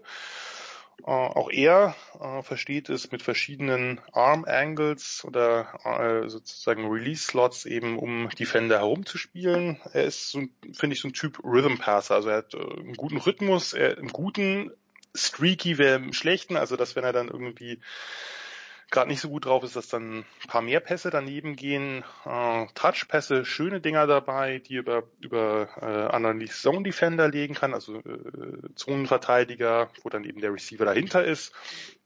Äh, bei Routen nach außen ist es grenzwertig viel Touch, also da bräuchte es vielleicht ein bisschen mehr Schmackes. Ähm, Progressions also durch sozusagen durch eben die Progression durch die verschiedenen Routen gehen. Das musste er lernen, sieht finde ich deutlich verbessert aus, manchmal noch ein bisschen zu zögerlich bei der Entscheidungsfindung, aber eben er ist jemand, der dann notfalls äh, zurück auf seinen Checkdown geht, also sein, dann eben Dump-Offs macht. Ist keiner, der Hero Ball spielt. Äh, Genauigkeit finde ich finde ich auch gut, nicht special, aber gut. Ähm, Gerade also bei den kurzen Pässen sogar ziemlich gut bei bei Crossing Routes, also äh, Routen, die nach innen gehen, In Routes, Slants, Sticks und so weiter. Da müsste vielleicht den Receiver ein bisschen mehr leaden, also den Ball ein bisschen mehr nach vorne legen, äh, um eben diese größtmöglichen Yards after Catch machen. Er legt ihn nicht in den Rücken, aber er legt ihn meistens ziemlich auf den Körper, also da muss, äh, müssen die Receiver sich ein bisschen konzentrieren. Ja, Antizipation bei Routen äh, vielleicht ein bisschen mehr. Äh, nur auch da ist es so, wenn er on ist, also wenn wenn wenn es klappt, dann trifft er halt auch kleine Fenster wirklich mit guter Antizipation, gerade eben äh, gegen Zonenverteidigung äh, die Backfoot-Pässe, Pässe von, vom, vom hinteren Fuß, wenn er eben unter Druck ist, finde ich erstaunlich akkurat. Ähm, es ist eher so, wenn er nach vorne muss, wenn er in, die Pocket reinclimbt, wie es so schön heißt, also reingeht und dann vielleicht noch irgendwie den Ball los wird auf einen kurzen Pass, da sind zu viele äh, unterworfene Bälle bei die tiefen Pässen, Pässe und insbesondere die, so die Fades und Backshoulders zur Seite, die gefallen mir weniger. Da ist er am inakkuratesten. Die Segeln, die sind oft nicht ganz genau. Ähm, was mich, was mich ein bisschen gewundert hat, ich habe vorher natürlich, man liest ja immer ab und zu was, ich habe jetzt keine ganz äh, dicken Scouting-Reports gelesen, dass es überall seine Mechanics, also die, die sozusagen seine Technik, Passtechnik, äh, Bewegungstechnik, die wäre so schlecht, das fand ich ehrlich gesagt nicht. Also äh, Footwork fand ich aktiv, ich mag seine Base. Der Release kommt over the top, der Ball ist relativ schnell draußen, jetzt nicht super quick, aber relativ schnell. Ich finde, er setzt seine Füße gut. Sein Movement in der Pocket ist okay, er ist halt sehr, sehr cool. im positiven, im negativen Sinne. Cool oder lethargisch, könnte man sagen. Also poised, er ist even keeled, wie es so schön heißt, er hat keine happy feet, er geht in den Wurf rein. Es sieht ein bisschen ungewöhnlich aus. Also seine, seine Technik, weil er nach dem Dropback den Ellbogen sehr hoch hält. Aber großen Nachteile habe ich da jetzt nicht erkennen können durch. Ähm, Mond ist ein dynamischer Runner, nicht ganz so kräftig wie meinetwegen Jamie Newman, äh, eher so slippery, kann sich in Traffic durchschlängeln, äh, hat ein gutes Gefühl für Running Lanes, ist ein bisschen so ein Longstrider, also ein, ein, ein Spieler, der eben äh, lange Beine hat und dadurch eben viel Raum, äh, Raum gut macht, hat aber, finde ich, eine ganz gute Quickness, also kann auch mal einen, un, äh, einen überraschenden Cut einlegen. Ähm, beim Scramblen sollte er noch öfter den Blick downfield haben, aber insgesamt ist das ein Spieler, der mir, der mir viel besser gefallen hat, als ich dachte. Also den habe ich in der Tat dann äh, in der dritten Runde und ähm, so ja, also schon, also könnt mir vorstellen, dass der, dass der oder wird jetzt auch nichts dagegen haben, wenn der frühe dritte Runde geht und sich irgendwo bei Kyle Trask einfindet oder so. Gerade für so eine Offense, was ist die Patriots Offense oder so. Das wäre also eine Offense mit, mit, mit Timing, mit, mit, mit Rhythmus, mit eher kurzen Pässen und dann eben als Quarterback, der sich gut bewegen kann, der viel auch mit, zu Fuß machen kann. Vielleicht braucht er noch ein paar Kilo drauf, aber ich war, ich war positiv überrascht, hätte ich nicht gedacht. Äh, Karen Mond hat mir besser gefallen als äh, während der letzten zwei Saisons. Das würde ich auch Jetzt. unterschreiben. Wobei man sagen muss, bei den Patriots wissen wir absolut nicht, was die sein werden nach deren Shopping-Tour. Ähm, auch wieder warm. Äh, ja, du hast gesagt, welchen Tag kriegt man? Kriegt man mit ihr einen Sonntag oder einen Montag? Hm? Uh, jetzt geht's los. Ähm, ich habe ihn, ich habe ihn ungefähr eine knappe Runde niedriger als du mit einer, mit einer 4-2, Anfang Vierter. Aber ich gedacht. Ja. Ich weiß auch nicht warum. Ist, ist nicht, ja, weiß nicht, ist einfach nicht mein Spielertyp. Also, kurz gesagt, es ist definitiv besser als, äh, definitiv besser als, äh, als, als, als ich damit gerechnet habe. Sagen wir es mal so. Ich gucke jetzt mal gerade, was du noch nicht gesagt hast. Ähm, mir gefällt seine Release. Ähm, mir gefällt es, wenn er den Ball schnell rausbekommt. Übrigens eine Sache, die ich noch zu Newman sagen wollte, ne? Wir haben natürlich überhaupt keine Idee, was der 2020 gemacht hat. Also mit welchem Quarterback-Coach, also vielleicht könnte man lesen, was er mit, mit Quarterback-Coaches gemacht hat, aber auch da kann natürlich Entwicklung stattgefunden haben. Definitiv, das ist natürlich ja. alles sehr vage, gerade nach dieser Saison. Ja. Also nach dieser Corona-verseuchten Opt-out-Saison. Da müssen wir natürlich viel, äh, wie soll ich sagen, äh, müssen wir viel projizieren. Genau. Also mit Wilson gehe ich unter, wenn der untergeht. Das ist okay. Da kann ich mit leben. Ähm, aber bei, bei einigen anderen Sachen. Und ich meine, selbst zwischen Saisonende und, und Camp oder NFL-Saison machen manche Spieler enorme Schritte. Aber das nur mal ein bisschen nebenbei. Wir wollen nicht alles relativieren, aber es ist alles es ist alles ein Stück weit relativ. Ähm, weil gerade Quarterbacks, weil so unfassbar viel von den persönlichen Eigenschaften abhängen, gerade Führungsfähigkeiten. Und das können wir natürlich nicht beurteilen. Also ihr, ihr hört es ja auch hier. Wir versuchen uns dem, was die sportlichen College gemacht haben und was es für Auswirkungen in der NFL hat, anzunähern, so gut wie wir das mit den Mitteln, die wir haben können. Ähm, aber klar ist, dass da auch in der, in der Wissenschaft würde man von nicht erklärter Varianz reden äh, da ist. Das ist einfach so. endlich, ah, ja. Christian, endlich. Ah ja. Gehört dazu. Zurück zu Kellen Mond. Also man muss natürlich sagen, dass der halt krass, wirklich krass erfahren ist, ne? Also hast du ja auch gesagt, ähm, der hat so viel und, und, und lange gespielt und hat ja auch bei A&M immer wieder Konkurrenz gehabt. Ähm, das ist mit Sicherheit keine so schlechte Eigenschaft. Ähm, eine Sache noch, wir, wir haben ja jetzt schon öfter die, die Armlänge und, und Handsize oder sowas ähm, gesagt. Also für viele Teams ist bei der Hand, also bei der Handgröße neuneinhalb Inch ist eigentlich so ein bisschen die Baseline, neun, neun Viertel. Man sagt bei allem, was ein bisschen drunter ist, dass die vor allen Dingen dann auch im Regen Probleme bekommen, den Ball gescheit zu greifen. Natürlich ist die Anatomie bei jedem Menschen unterschiedlich. Das heißt, äh, bei dem einen wird eine neuneinhalbe Hand etwas größere Auswirkungen haben, wie bei dem anderen vielleicht eine Zehnerhand. Ähm, aber dass man das einfach mal weiß. Und ich meine, über die, die größten Diskussionen, glaube ich, die müssen wir nicht nochmal führen dieses Jahr.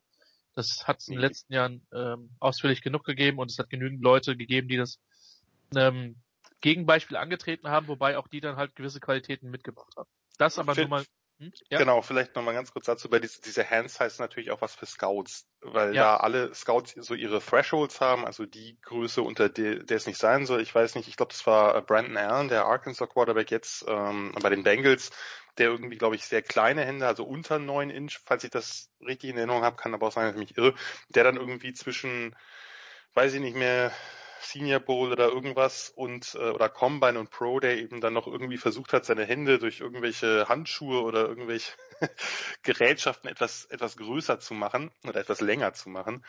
Äh, das ist natürlich ein bisschen absurd. Andererseits gab es halt immer auch mal Spieler äh, am bekanntesten für diejenigen, die etwas stärker in der Football-Historie bewandert sind. Dave Smallhands Craig, äh, Quarterback äh, bei, bei den äh, Seahawks lange und dann später auch bei anderen Teams, der halt dafür bekannt war, dass er sehr kleine Hände hat und der hat halt in der Tat wirklich viel gefummelt bei Sex oder so, weil er den Ball nicht so greifen konnte, dass er, wenn er eben dann, wenn der Einschlag gekommen ist, dann äh, hat er eben den Ball öfter mal fallen lassen oder eben äh, bei schlechterem Wetter ist das natürlich auch immer eine Gefahr. Aber in der Regel, sagen wir mal so, dieses Jahr haben wir schon Quarterbacks, bei denen es relativ wenig Diskussionen um Größe gibt, weil es eben nicht diese krassen Outlier gibt, sowohl bei den bei der Hand Size als auch äh, bei der bei der Größe und beim Gewicht. Vollkommen richtig. Ähm, aber es kann ja sein, dass der ein oder andere unseren netten Familienpodcast hört, der von dem mit dem Begriff noch nichts anfangen kann. Und wenn Fall. ihr übrigens Fragen habt, stellt uns auf Twitter. Das ist, glaube ich, der effektivste Weg. Oder auf andere. Also, ich bin am besten zu erreichen. Ich auch. Äh, ähm, genau. Also zurück zu Kellen Mond. Irgendwie diesen kurzen Exkurse, äh, Nicolas Martin wird gerade mit dem Kopf gegen die Wand schlagen, aber naja, das gehört ein bisschen dazu. Ähm, mir gefällt das Movement in der Pocket auf jeden Fall. Ähm, kann auch laufen, wenn er muss. Footwork gefällt mir in, zum Teil sehr gut. Zum Teil lässt es dann auch wieder nach, aber er hat auf jeden Fall das Potenzial und hat gezeigt, dass es kann. Ähm, stellenweise sehr, sehr gutes äh, Ballplacement, das hattest du auch gesagt. Ähm, mir gefallen da insbesondere seine, seine Screenpässe sehr gut. Ähm, die A&M ähm, auch sehr oft wirft oder geworfen hat. Es ist, es ist schon eine deutlich, ja, es ist eine Offense, die eher mit dem, was bei, bei den Pros gemacht wird, vergleichbar ist das, das was bei Newman passiert ist in, bei Back Pros. Aber dafür fand ich es auch nicht unspannend, was die bei, bei den, bei den Leagues gemacht haben. Ich hasse Kellen Mond unter Druck. Ich finde ihn hektisch. Äh, gerne mal spät mit dem Football. Hält den Ball oft recht lange. Ähm, Mond könnte mehr noch aus den Beinen machen. Ähm, ich fand, dass er äh, scared war, also ein bisschen Angst hatte unter Druck, weil ich habe das öfter gesehen, dass er sich weggedreht hat. Ich würde es auch tun. Ich bin aber auch kein Quarterback. äh, wenn da so ein böser, böser 6-5 SEC-D-Liner auf mich zukommt, würde ich sagen, hier ist der Ball, bitte. Entschuldigung. Äh, nicht jeder wird als Quarterback geboren. Ähm, ja, das nervt mich. Aber also es ist halt eine schlechte Eigenschaft für einen Quarterback. Und das hat mich einfach bei ihm echt genervt. Ähm, er ist manchmal total wild, wenn er spät den Football wirft. Da waren einige krass dumme Würfe dabei. Ähm, also auch gerade für jemand, der so erfahren ist. Mein letzter Satz ist, und das ist auch so der Grund, warum ich ihn dann irgendwo nicht in der dritten Runde habe, auch wenn ich Verständnis habe, wenn ihn da jemand pickt. Der verpasst mir in der Konsequenz immer noch etwas zu viele Würfe. Es ist nicht so schlimm wie bei anderen Quarterbacks. Und jetzt könnte man argumentieren, ja, der Newman hat halt viel mehr verpasst. Ja, ist halt ein anderer Spielertyp. Aber dafür, dass er halt gewisse Sachen nicht mitbringt, die mobilere Quarterbacks halt haben, hätte ich mir gewünscht, dass er ein bisschen akkurater ist. Und ähm, ja, deswegen habe ich ihn nur Anfang vierte Runde. Ich finde ihn nicht unspannend. Äh, kommt aus San Antonio, ist immer in, in, in, äh, in den Madden-Spielen immer eine der äh, Expansion-Orte für eine Franchise. Aber ich denke, dass die NFL da eher in andere Märkte schauen wird. Von daher wird sich das zeigen. Ist im Übrigen, das wollte ich noch anführen, ähm, kann sein, dass ich mich jetzt, äh, dass ich dich jetzt wiederhole. Äh, Texas A&M Passing Leader in Total Offense Passing Yards, Passing Touchdowns, Completions und Wurfversuche, also Attempts. Äh, was zeigt, welche Rolle der gespielt hat. Gut, Menzel war zwei Jahre Starter, Jan? Der ist als ja, der war nur zwei Jahre da. Der, raus, ne? der ist als, genau, der ist als Ratchet Soft raus. Von daher, ja. das war natürlich, also ich glaube, niemand äh, in College Station wird äh, Kellen Mond für Johnny Football halten, was sein Impact für die für das Programm angeht. Also Kellen Mond ist natürlich ein sehr viel sympathischerer Typ und hat höhere Spielintelligenz und wahrscheinlich auch äh, sonst wesentlich mehr im Kopf als äh, Johnny Football, aber äh, ganz spektakulär und ganz so wichtig, sozusagen ganz so viele Big Games hat er dann eben doch nicht gehabt. So ist das. Vielleicht nochmal ganz kurz äh, ein, eins, was mir ja. noch, was, was nochmal vielleicht zu seinem, diese Pro-Level Readiness. Wir müssen natürlich jetzt aufpassen, dass es nicht zu abstrus Englisch oder Denglisch wird. Aber dass es da natürlich viele, viele Passkonzepte gab, gerade so diese Konzepte mit Rollout und dann Levels, also dass er dann auf verschiedenen Ebenen halt Spieler hat und da die richtige Entscheidung zu treffen, das habe ich gerade noch vergessen. Das hat mir auch relativ gut gefallen. Ähm, wie gesagt, ich glaube den, also das ist keiner natürlich, der jetzt in der NFL sofort starten kann. Das, das steht, äh, steht denke ich außer Frage, dass, dass das nicht möglich ist. Aber der hat eine gute Baseline dafür. Der hat vielleicht nicht das, der hat nicht das Ceiling von Jamie Newman. Da sind wir uns glaube ich einig. Und das ist vielleicht auch das, was wir unterschiedlich hoch gewichten. Äh, aber das ist, äh, aber der, der hat, der versteht relativ viel dieser Konzepte, die in der NFL gefragt sind. Und von daher ist das, glaube ich, jemand, ähm, den kann man sich relativ schnell, zumindest meiner Meinung nach, zu einem soliden Backup ranzüchten und dann gucken, ob vielleicht noch, noch mehr geht.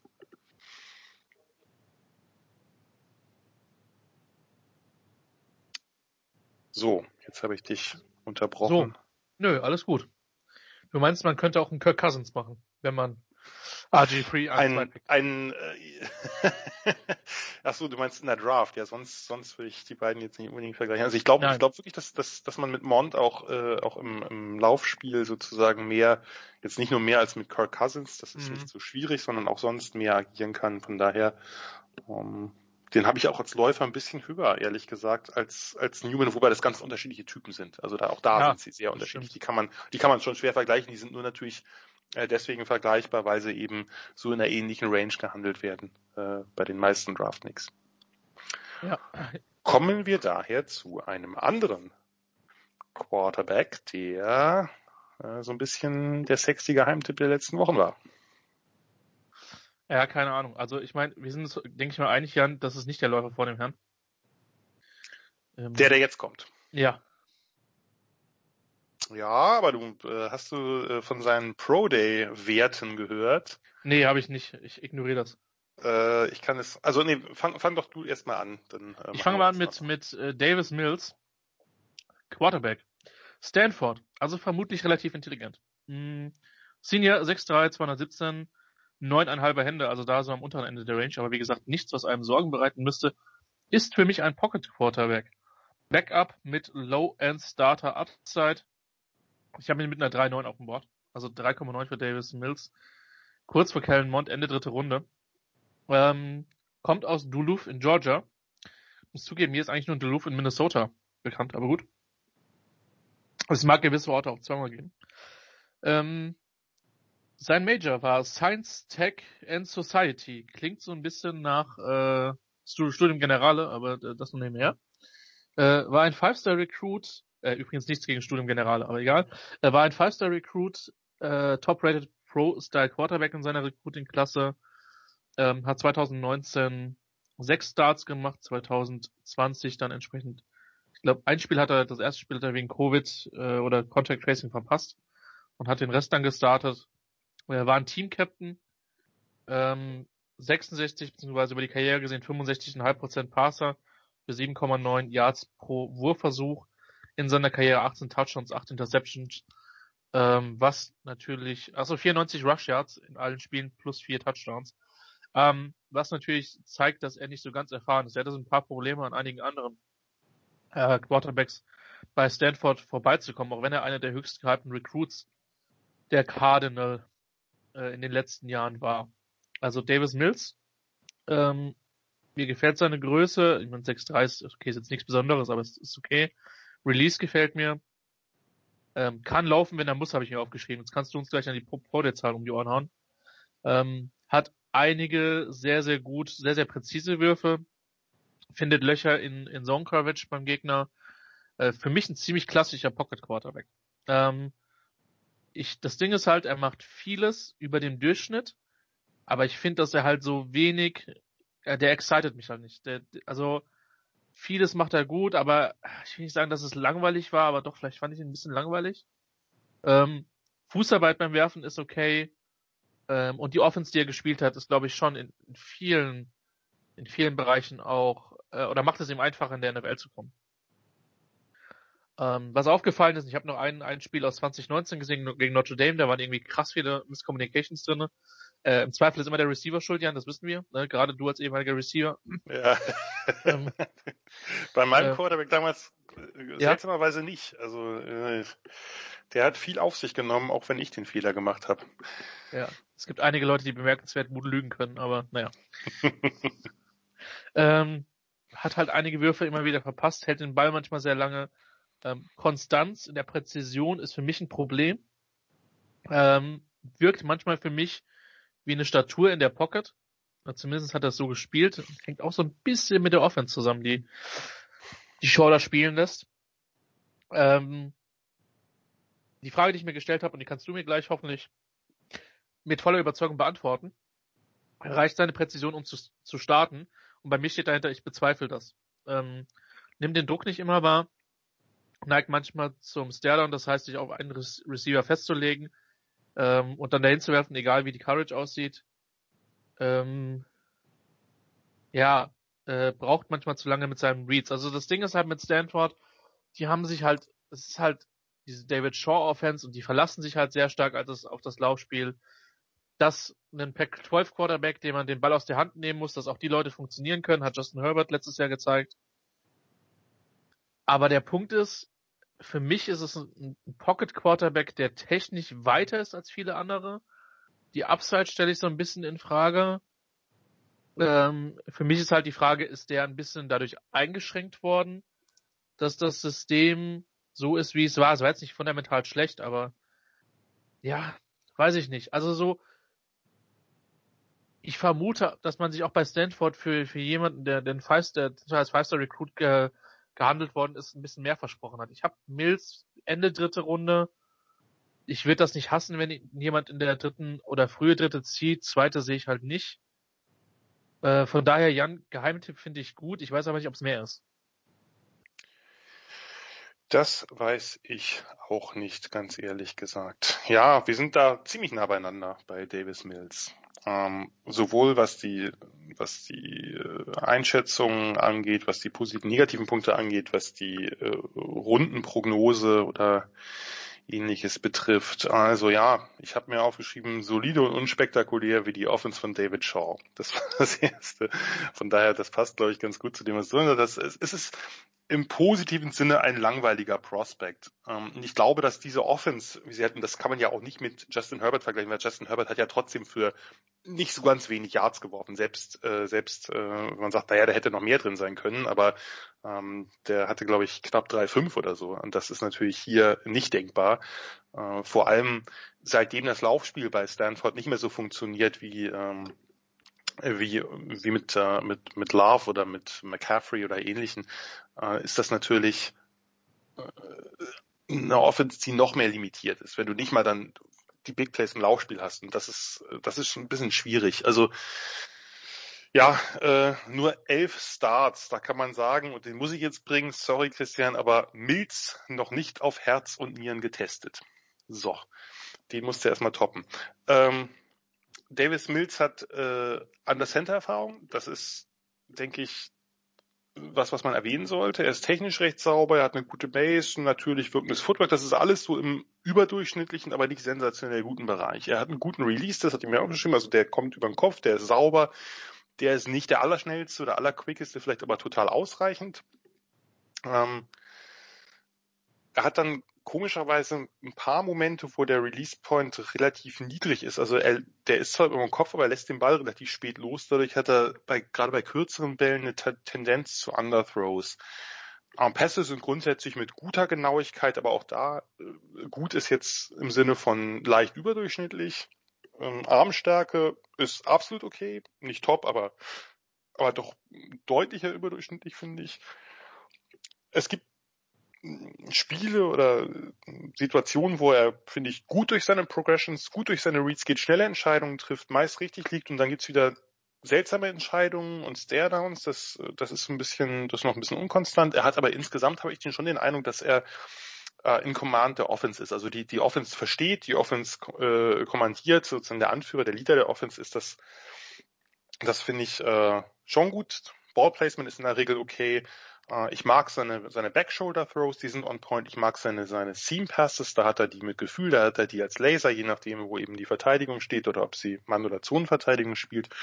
Pocket-Movement gefällt mir insgesamt auch. Also er geht in die Pocket rein, hält den, den Blick downfield. Athletik, ja, er, er ist beim Pro der eine 4,58 und eine 4,65 oder so gelaufen. Also das ist, äh, sind Zahlen, die auf einen sehr athletischen oder zumindest sehr schnellen Quarterback hindeuten. Das habe ich im Spiel ehrlich gesagt so nicht gesehen. Es gab diesen einen Moment, da ist glaube ich eine Interception, äh, die er geworfen hat gegen Washington. Da hat er den Tackle gemacht und da war er wirklich sehr schnell an der, an der Seitenlinie. Also vielleicht geht es besser irgendwie ohne Ball oder so. Aber der Game Speed ist sonst nicht so, nicht überhoch. Er hat als, als Scrambler seine Momente gehabt, wenn jetzt irgendwie eine riesen Lane vor ihm war und alle in Man Coverage, äh, also alle Verteidiger waren mit dem Rücken zu ihm. Das, äh, das klappt, aber das klappt ja auch für viele Quarterbacks im College, die dann äh, in der NFL wirklich als Pocket-Statuen äh, unterwegs sind und auch als nur als solche gelten. Also er ist, bin ich genau bei dir, er ist ein sehr solider Quarterback mit sehr vielen guten äh, Eigenschaften, aber diese Special Traits, dieses, dieser eine Moment, ich habe bei diesen Spielen nicht gesehen habe, gibt ja auch wie gesagt nicht so viele, habe ich ganz selten einen Moment gehabt, wo ich dachte, wow, geiler Wurf oder so oder geiles Play. Das, das, das eben nicht. Er hat natürlich, also offensichtlich, er ist eben ein Five-Star gewesen, er ist ein, ein unglaublich hoher, äh, hochgehandelter Recruit gewesen. Sicherlich hätte sich Stanford da ein bisschen mehr erhofft. Er kam am, am Anfang sehr lange an, an KJ Costello nicht vorbei. Äh, und hat auch sonst und hat auch äh, einen Moment gebraucht, bis er eben sich den, den, also er hat ein Jahr geredshirtet, was eben für Five Star oder für so hohe Five Stars eher selten ist. Ist eine schwierige, ja, ist, eine, ist für mich eine schwierige Einschätzung. Also ich bin da so bei dir. Ich habe auch gedacht, so mit viel Zutun, äh, ja, so Mitte, Mitte dritter Runde, Mitte Ende, so in dem Bereich. Also da sind wir eigentlich bei dem Spieler von A bis Z konform, würde ich sagen. Langweilig. Äh, ja, ja, kein schlechter Spieler, das soll ich nicht, nicht runter, nee, nee. Nicht runterziehen, aber und vielleicht ist ja was möglich. Er hat ja wirklich wenig Erfahrung. Das ist ja nicht ja. nur, dass die, die, die super Tools haben, dann noch das, das hohe Ceiling haben, kann ja auch ein Ceiling geben, was eben genau. damit zusammenhängt, dass er, dass er sich sozusagen noch mehr auch in Rhythmus spielen muss. Und vielleicht mit einer Offense, die ihm ein bisschen mehr Freiheiten erlaubt als die von Stanford. Ja. Ich finde, äh, Mitte dritte Runde ist eine super Bewertung auch von unserem nächsten Quarterback. Ja. Äh, da sind wir, glaube ich, auch total überein. Der ist ein bisschen overrated bei vielen. Bisschen, ja, ein bisschen total. Ja, die Rede ist von Trevor Lawrence. Clemson Quarterback Junior. Äh, 6'6, 221, ob er wirklich 6'6, also ich glaube, also er ist schon sehr groß. Das, das könnte schon passen. Ob er jetzt ein, ein Shade drunter ist, äh, macht keinen so großen Unterschied. Trevor Lawrence, was soll man zu ihm noch groß sagen? Äh, ja, einer der am besten gerateten Highschool Quarterbacks ever, also ein High Five Star. Äh, so viele drüber gab es nicht. Ich glaube, Witz Young war der einzige im letzten oder seitdem es diese, diese Ratings gibt. Aus Georgia entscheidet sich nach einem erbitterten äh, Recruiting Battle für Clemson. Ähm, Lawrence im ersten Jahr als Redshirt Freshman übernimmt er nach ein paar Spielen für Kelly Bryant, den eigentlichen Starter, der äh, Clemson im Vorjahr auch ins Halbfinale geführt hatte. Also ist jetzt keiner, der keine, keine Blinze oder so. Und führt die Tigers dann gleich mal zur National Championship, wo man ein Alabama-Team, das sehr gehypt war, das Alabama-Team mit Tour, mit Judy, mit Rux, mit äh, Devonta Smith äh, komplett zerpflückt. Also wirklich eine, eine fantastische Leistung. Die nächsten beiden Saisons geht er jeweils ebenfalls ungeschlagen durch die Saison und ähm, qualifiziert sich für die Playoffs. Äh, also äh, er selber ungeschlagen, nicht Clemson ungeschlagen. 2019 gibt es die Niederlage im National Championship Game gegen LSU. Äh, da waren sie vorher ungeschlagen 2020, also in der vergangenen Saison äh, gab es ja eine Niederlage, als er wegen Covid aussetzen musste. Äh, er ist dann zurückgekommen und im Halbfinale ja, ein wenig überraschend, möchte man sagen, an Ohio State gescheitert, nachdem er im Jahr davor äh, die Buckeyes glücklich im Halbfinale bezwungen hatte. Da gab es also die Revanche. Ja, Trevor Lawrence im letzten Jahr äh, Zweiter der Heisman-Wahl und naja, man kann über ihn, wir können das jetzt noch weiterführen. Äh, er ist einfach eines der größten Quarterback-Talente aus erster Highschool gewesen. Er ist einer, sicherlich einer der größten Quarterbacks der jüngeren Zeit im College Football, auch wenn er eben die Heisman nicht gewonnen hat. Ähm, ja, äh, wo fange ich an? Vielleicht erstmal bei den zwei verschiedenen Offenses, wenn man so will, die er spielen musste. Bis, äh, bis ins Jahr 2019 hat er, wenn man so will, ich habe das immer Superstar Offense getauft. Da hat er eben Travis Etienne als Runner neben sich gehabt. Er hat zwei riesige physische Perimeter Receiver mit äh, T. Higgins und Justin Ross gehabt. Die gab es nicht mehr. Also Higgins ist in die NFL gegangen, äh, Ross musste medizinisch aussetzen und äh, die O-Line ist ihm auch bis auf einen Starter komplett weggebrochen. 2020 war dann eine, eine andere Version der Offense mit mehr Kurzpass, mit mehr RPO-Game, mehr Running Back-Passspiel mit, äh, mit Etienne und auch etwas mehr über die kurze Mitte gespielt. Ähm, so dass man eben auch vielleicht einen ganz guten Eindruck davon haben konnte, wie er in verschiedenen Systemen wirkt. Und ähm, ja, äh, reden wir nicht drum herum. Äh, einer der besten Quarterback-Prospects der jüngeren Zeit was nicht heißt, dass er komplett ohne Fragezeichen ist. Das äh, muss ich nach dem Videostudium nochmal ein bisschen genauer äh, oder ein bisschen mehr betonen. Aber der Reihe nach. Toller Arm. Kann wirklich echte Laser werfen, kriegt von der einen Hash, also von der einen Seite des Feldes, wenn er äh, steht, die andere Sideline sofort bedient. Das sind ja die gefährlichsten Würfe, also die quasi quer übers Feld gehen, weil man da natürlich reincutten kann als Defender. Aber die liegen halt super in der Luft, die Bälle, die sind an einer Schnur fertig großartige Variationen der Arm Angles beim Werfen, also der Release Points, Release Spots, je nach vorhandenen Defendern oder sonstigen Erfordernissen. Also ob jetzt irgendwo noch jemand zwischensteht oder so, oder ob jemand direkt auf ihn zuläuft. Wahnsinnig gute Bälle vom Backfoot, wenn er nicht den Schritt in den Wurf machen kann. Die Lob- oder Touchpässe von da sind dafür, dass sie eben unter Druck stattfinden mit beeindruckender Genauigkeit. Er hat ein bis zwei offene Mundwürfe, nicht Mond, sondern Mundwürfe äh, Mount hatten wir schon in jedem Spiel. Das sind dann diese Money Throws in der NFL. Damit kann er sich absetzen vom Rest und damit wird er sich auch absetzen vom Rest. Unter anderem against the grain, also gegen seine Laufrichtung bei Rollouts. Das sollte man ja eigentlich nicht tun. Aber bei ihm ist das kontrolliert, nicht gefährlich. Das ist einfach fantastisch. Im Normalfall hat er ein super Verständnis von Coverages. Er bewegt Defender mit seinem Blick und zwar ständig. Das macht er nicht nur bei tiefen Pässen, wo man den Safety irgendwie von der, von dem Spot wegbewegen will, wo man hinwirft, sondern das macht er schon bei kurzen Swing Passes, bei Screens. Das ist einfach, äh, das ist einfach so ein, äh, das ist sehr holistisch, sagen wir mal, das ganze Spiel von ihm. Herausragendes Spielverständnis insgesamt und zwar wirklich schon seit seiner True Freshman Saison. Ich hatte das damals im Blog geschrieben. Es, ich finde es sinnvoll, dass im Football Spieler drei Jahre am College bleiben müssen. Das schützt die Spieler auch vor sich selbst. Das ist nun mal so. Bei Bezahlungen sollte man im College reden, die sollte man aber nicht in die NFL stecken. Aber ah, Lawrence ist jemand, der nach dem ersten Jahr in die NFL gehen können. Ähm, was ihn, finde ich, von allen anderen Quarterbacks dieser Klasse abhebt, ist die Antizipation von Routen und Coverages. Da ist es by a mile für mich beste der Klasse. Processing Speed. Also er weiß genau, was er wie wo machen muss. Enorm kontrolliert, cool, poised. Unter Druck ist er eiskalt.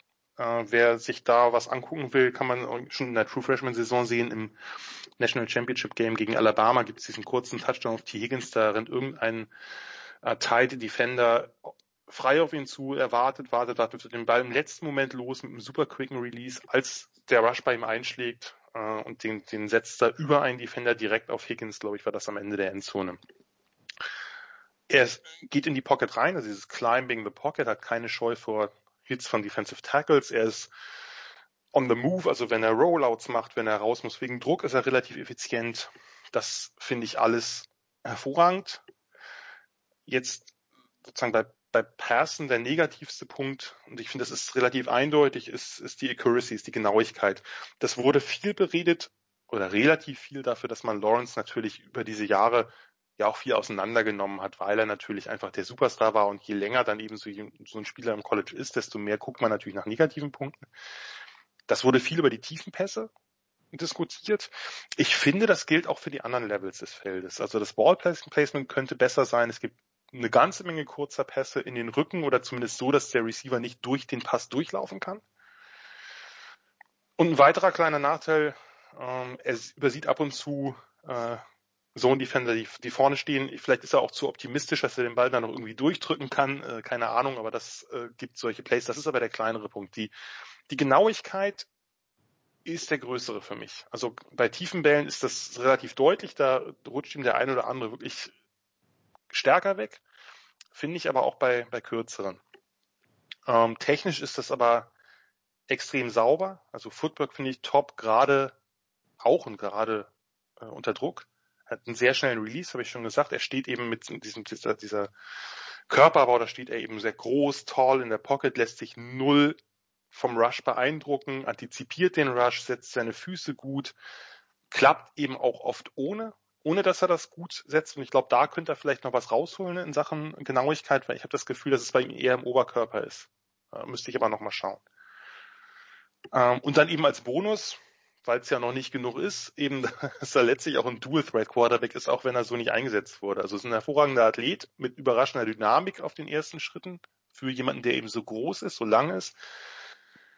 Äh, hat Clemson komischerweise ja erst peu à peu ausgenutzt. Ging dann so langsam los in seiner Sophomore-Season, jetzt in der letzten äh, Saison, also 2020 dann nochmal ein bisschen mehr. Normalerweise läuft es ja andersrum. Der Quarterback kommt ans College, äh, ist ein Dual-Threat-Quarterback. Erstmal kann man den Lauf, äh, das ist nun mal das Einfachere, das Instinktivere und nach und nach wird dann der Pass stärker und stärker gemacht. Bei ihm war es andersrum, weil der Pass schon so gut war.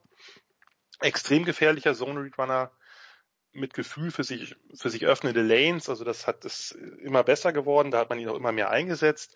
Er ist jetzt nicht unbedingt äh, wendig, Er hat einen netten Speed, er ist eher der Straight Runner und er ist halt auch kräftig genug, um Head-on reinzugehen. Also rennt über einen Verteidiger drüber, er ist einfach uh, insgesamt tough. Er sieht nicht so aus, ist, hat diesen, diesen Sunshine-Look, aber ist einfach ein, ein, sehr, sehr tougher Spieler. Ja, äh, Bottom Line, nicht überanalysieren, absolutes Top-Talent. Sollten die Jaguars draften, äh, wird schwierig, dass ich ihn nicht an eins nachher habe. Äh, im Big Board. Jetzt äh, bin ich auf dich gespannt und auf Zach Wilson versus Trevor Lawrence. Also, äh, du hast, also äh, prinzipiell hast du recht. Es ist jetzt keine neue Erkenntnis, ja, aber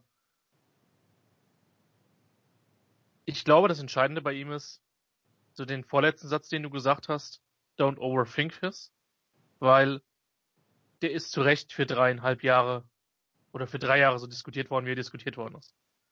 Und äh, also damit meine ich zum Teil inklusive aus seiner Highschool-Zeit, ja. Ähm,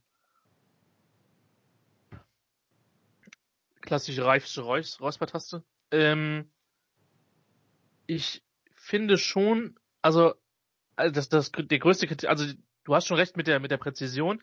Ich finde schon, dass er manchmal sich auf den Receiver fixiert hat das nervt mich ein bisschen. Und ähm, er ist, was den Arm betrifft, kein Mahomes oder er. Aber er hat einen sehr guten Arm. Also, er hat nicht diesen Ausnahmearm, finde ich. Ja. Bei dir. Das war ganz gut, dass du es gesagt hast. Im Übrigen, ein Punkt noch. Ich habe dieses Ohio State Halbfinale jetzt gesehen. Also wie die viele von uns vermutlich, ne? Und dann bin ich in das Tape nochmal noch mal von ihm halt rein in diesem Spiel und dachte mir, na, der wird schon, der kann eigentlich kein gutes Spiel gehabt haben. Und ja, er hat einen richtig, richtig schlechten Wurf gegen Ohio State drinne. Aber wenn ihr mich fragt, war das ein schlechtes Spiel von ihm gegen Ohio State, würde ich sagen, es war nicht perfekt, aber es war immer noch, immer noch gut. Ich, ich fand es übrigens besser als die erste Halbzeit des Halbfinals davor, was er gewonnen ja. hat. Aber ja. Äh, aber es ist halt das Ding, in dem einen Spiel führt Ohio State halt schnell, wie, was waren es, 21-0 oder so? 21-3? 16 irgendwas, glaube ich, 16 ja. oder so. Irgendwie ist auch egal. Also, ja.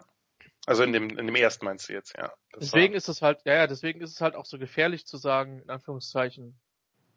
Also, deswegen ist es mir so wichtig, dann nochmal detailliert auf einen Spieler zu achten. Weil wenn du ein ganzes Spiel verfolgst, ich kann ja nicht immer noch auf einzelne Spiele achten. Natürlich fallen einem gewisse Sachen auf.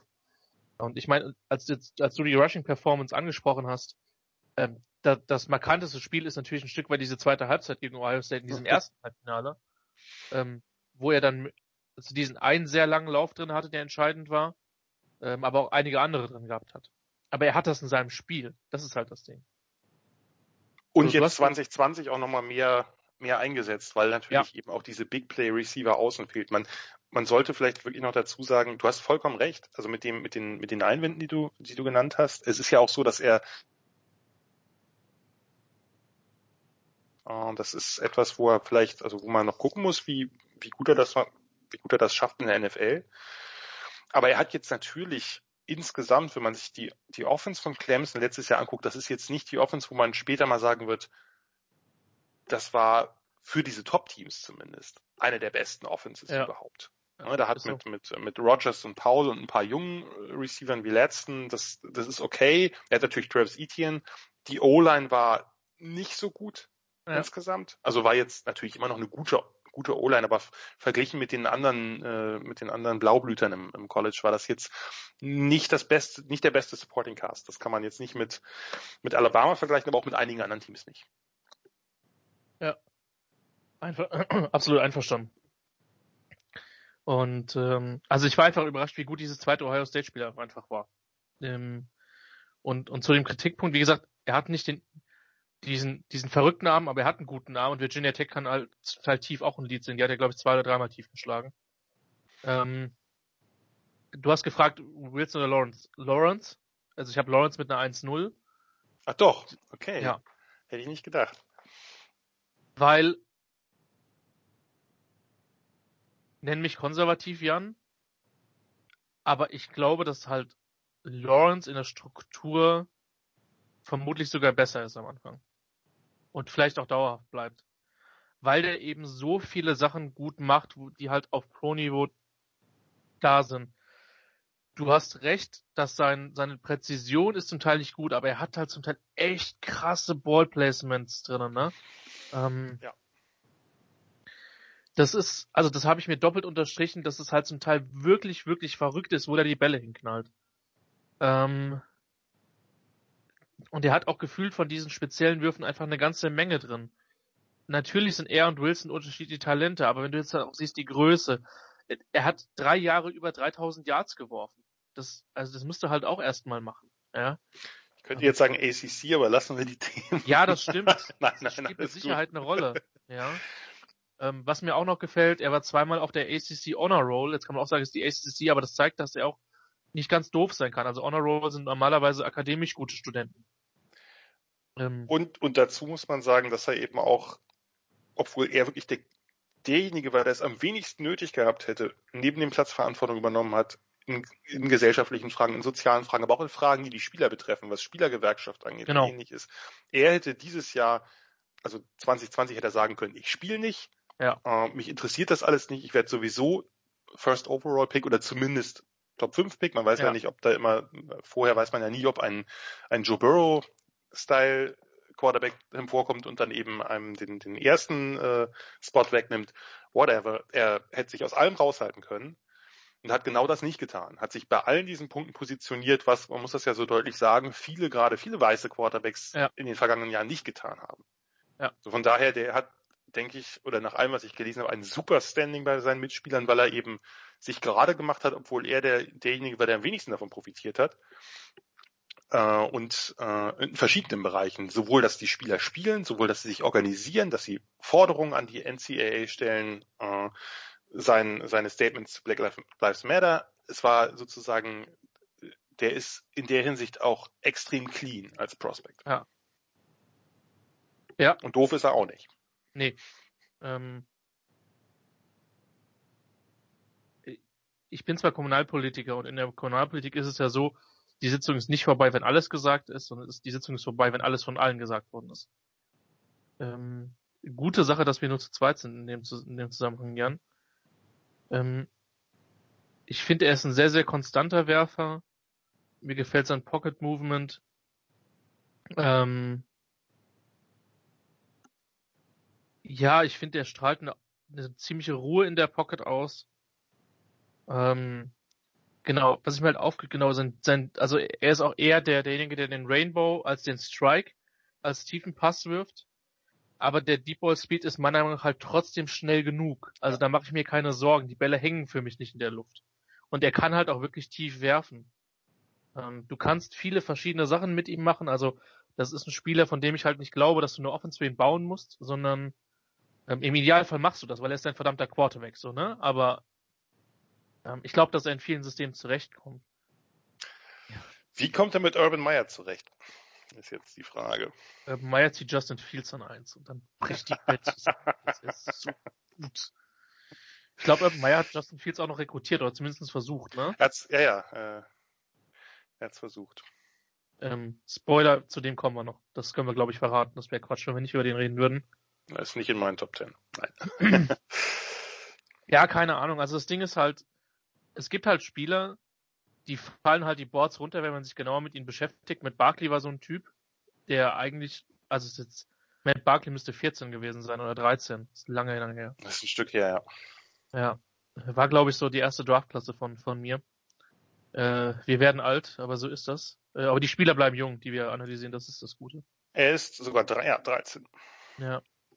Ähm, aber Lawrence ist halt für mich wirklich das Ding, selbst wenn er jetzt nicht der 75% Perser wird, selbst wenn er, selbst wenn, selbst wenn die Upside von Wilson sogar noch einen Tacken höher ist, der Floor von Lawrence ist, glaube ich, unbestreitbar höher, oder? Ja, für mich ist beides höher, aber ich, ähm, okay. also ohne, ohne dass ich, wie gesagt, ich habe ja Wilson ja, ja. Äh, auch sehr hoch, also es gibt ja auch Leute, die den, äh, die den etwas negativer sehen, aber für mich äh, ist bei, bei Lawrence Floor hoch, Upside auch hoch, weil wenn man vielleicht diese kleinen äh, ihm sozusagen noch mal mehr angewöhnt, technisch noch disziplinierter zu sein, die Bälle nicht rauszupfeffern. Er hat ja so ein bisschen so eine, gerade dafür, dass er so ein Superstar Quarterback ist, hat er, finde ich, schon ziemlich viele dieser Gamer-Tendenzen. Gerade in Spielen, wo es nicht so läuft, wo er merkt, er muss das Team auf seine Schulter nehmen. Das war ja bei diesem äh, besagten Halbfinale, ja. den zweiten gegen, gegen Ohio State, war das halt sehr deutlich. Da hat man gemerkt, okay, er weiß, er sieht ja auch, dass, dass sonst nicht so viel ging. Das, ja. äh, da musste er, war er die Offense und natürlich funktioniert dann nicht alles, wenn man sich so sehr unter Druck setzt, aber es funktionierte genug, äh, fand ich zumindest. Äh, im Spiel gehalten wurde, wurde, oder hat er, hat er sie letztlich nicht, die Tigers, aber das lag natürlich auch daran, dass die Defense da komplett auseinandergeflogen ist, aus ja. äh, Gründen, die ich bis heute nicht ganz nachvollziehen kann. Äh, auch, auch strategischen oder taktischen Gründen von Venables, von dem DC, aber das ist jemand, der wird dir der wird dir, der, mit dem bist du in jedem Spiel. Und das ist ein Moment, finde ich, den hat er mit Andrew Luck gemein. Also, wenn wir drüber reden. Das wäre genau meine Frage jetzt zum Schluss. Also, weil Andrew Luck war eine Draftklasse vor mir und ich weiß, du hast die Spieler gesehen. Das heißt, ich stelle dir jetzt die gemeine Frage. Ähm, in Comparison zu Luck, der ja als bester Quarterback Prospect, also auf jeden Fall mal bis Burrow galt, würde ich mal behaupten. Ja. Ähm, äh, und ich meine, Luck war, hat vielleicht noch ein bisschen mehr Konstanz gehabt als Burrow, der dieses, ich will nicht sagen One-Year-Wonder war, aber ähm, wie siehst du Lawrence denn in dem Zusammenhang? Weil ich kann es als Prospect nicht beantworten, weil Luck einfach eine Draftklasse davor war, bevor ich angefangen habe. Ich hätte vor dem genauen Studium gesagt, Lawrence over Luck. Ich muss es jetzt leicht andersrum sagen. Also die Trades von, von, von Andrew Luck im Deep Ball, die geben so ein bisschen den Ausschlag für mich. Äh, aber das ist eine ganz, das ist eine, eine Münzwurfentscheidung. Also ich habe. Das zeigt aber auch von welchem Niveau wir hier reden, ne? Also genau, also das, das, das sollte man jetzt nicht. Also das ist ja, das ist ja genauso. Man muss ja auch immer aufpassen, wenn man sagt, ich habe den Quarterback nur an drei. Dann ist das natürlich kein, also jetzt nicht auf Lawrence bezogen, sondern allgemein, dann ist natürlich kein Bashing, sondern man hat den nee. auf drei.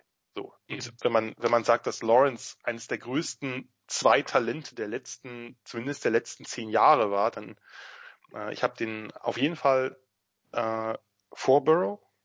Mhm. Was, und ich hätte Burrow auch verdammt hoch. Also das ist jetzt nicht so, dass ich da jetzt irgendwie Nitpicking versucht habe. Aber äh, man kann das, finde ich, auch schwer vergleichen, weil ich natürlich vor zehn Jahren ganz anders drauf geguckt habe als jetzt. Ne? Klar. Ich bin natürlich viel weiter. So das, das ist ja vollkommen klar. Von daher ist immer ein bisschen Projektion dabei. Aber Luck ist für mich ein, ein super Talent gewesen. Ich habe ja äh, in, in dem Pantheon meiner großen Quarterbacks ist ja in der Tat äh, RG3, der das nicht geworden ist, gehört in diese Riege knapp rein, äh, etwas unter Lawrence vielleicht, aber da müsste man jetzt jetzt auch wieder schwierig äh, sowas sowas zu vergleichen, weil ich den nicht viel unter Lack hatte. Ähm, hat sich da nicht so ausgezahlt, aber, aber Lawrence äh, gehört zu den gehört zu den größten Talenten der letzten vielen Jahre. Man sagt das oft mit Generational Talent. Hier haben wir eins äh, und ich glaube, dass man das wirklich nicht zu sehr überdenken sollte. Natürlich ist er kein perfekter Prospect. Natürlich muss er noch Sachen lernen. Quarterback ist nun mal einfach eine verdammt komplexe Geschichte. Das ist was anderes als jede andere Position, vielleicht sogar in jedem anderen Sport. Ja. Aber wir haben hier jemanden, der, der einem unfassbar viel Potenzial bei einer unfassbar hohen Baseline und einem riesigen Spielverständnis und alles drumherum passt. Was, was, was will man darüber noch nachdenken? Also, ja. her mit jetzt, ihm. Jetzt wird der geneigte Naturwissenschaftler sagen, Mensch, für No-Brain hat jetzt aber ganz schön lange wegen gesprochen, aber es gibt auch nicht so oft Spieler mit diesem Talent, also sollen die auch die entsprechende Würdigung bekommen.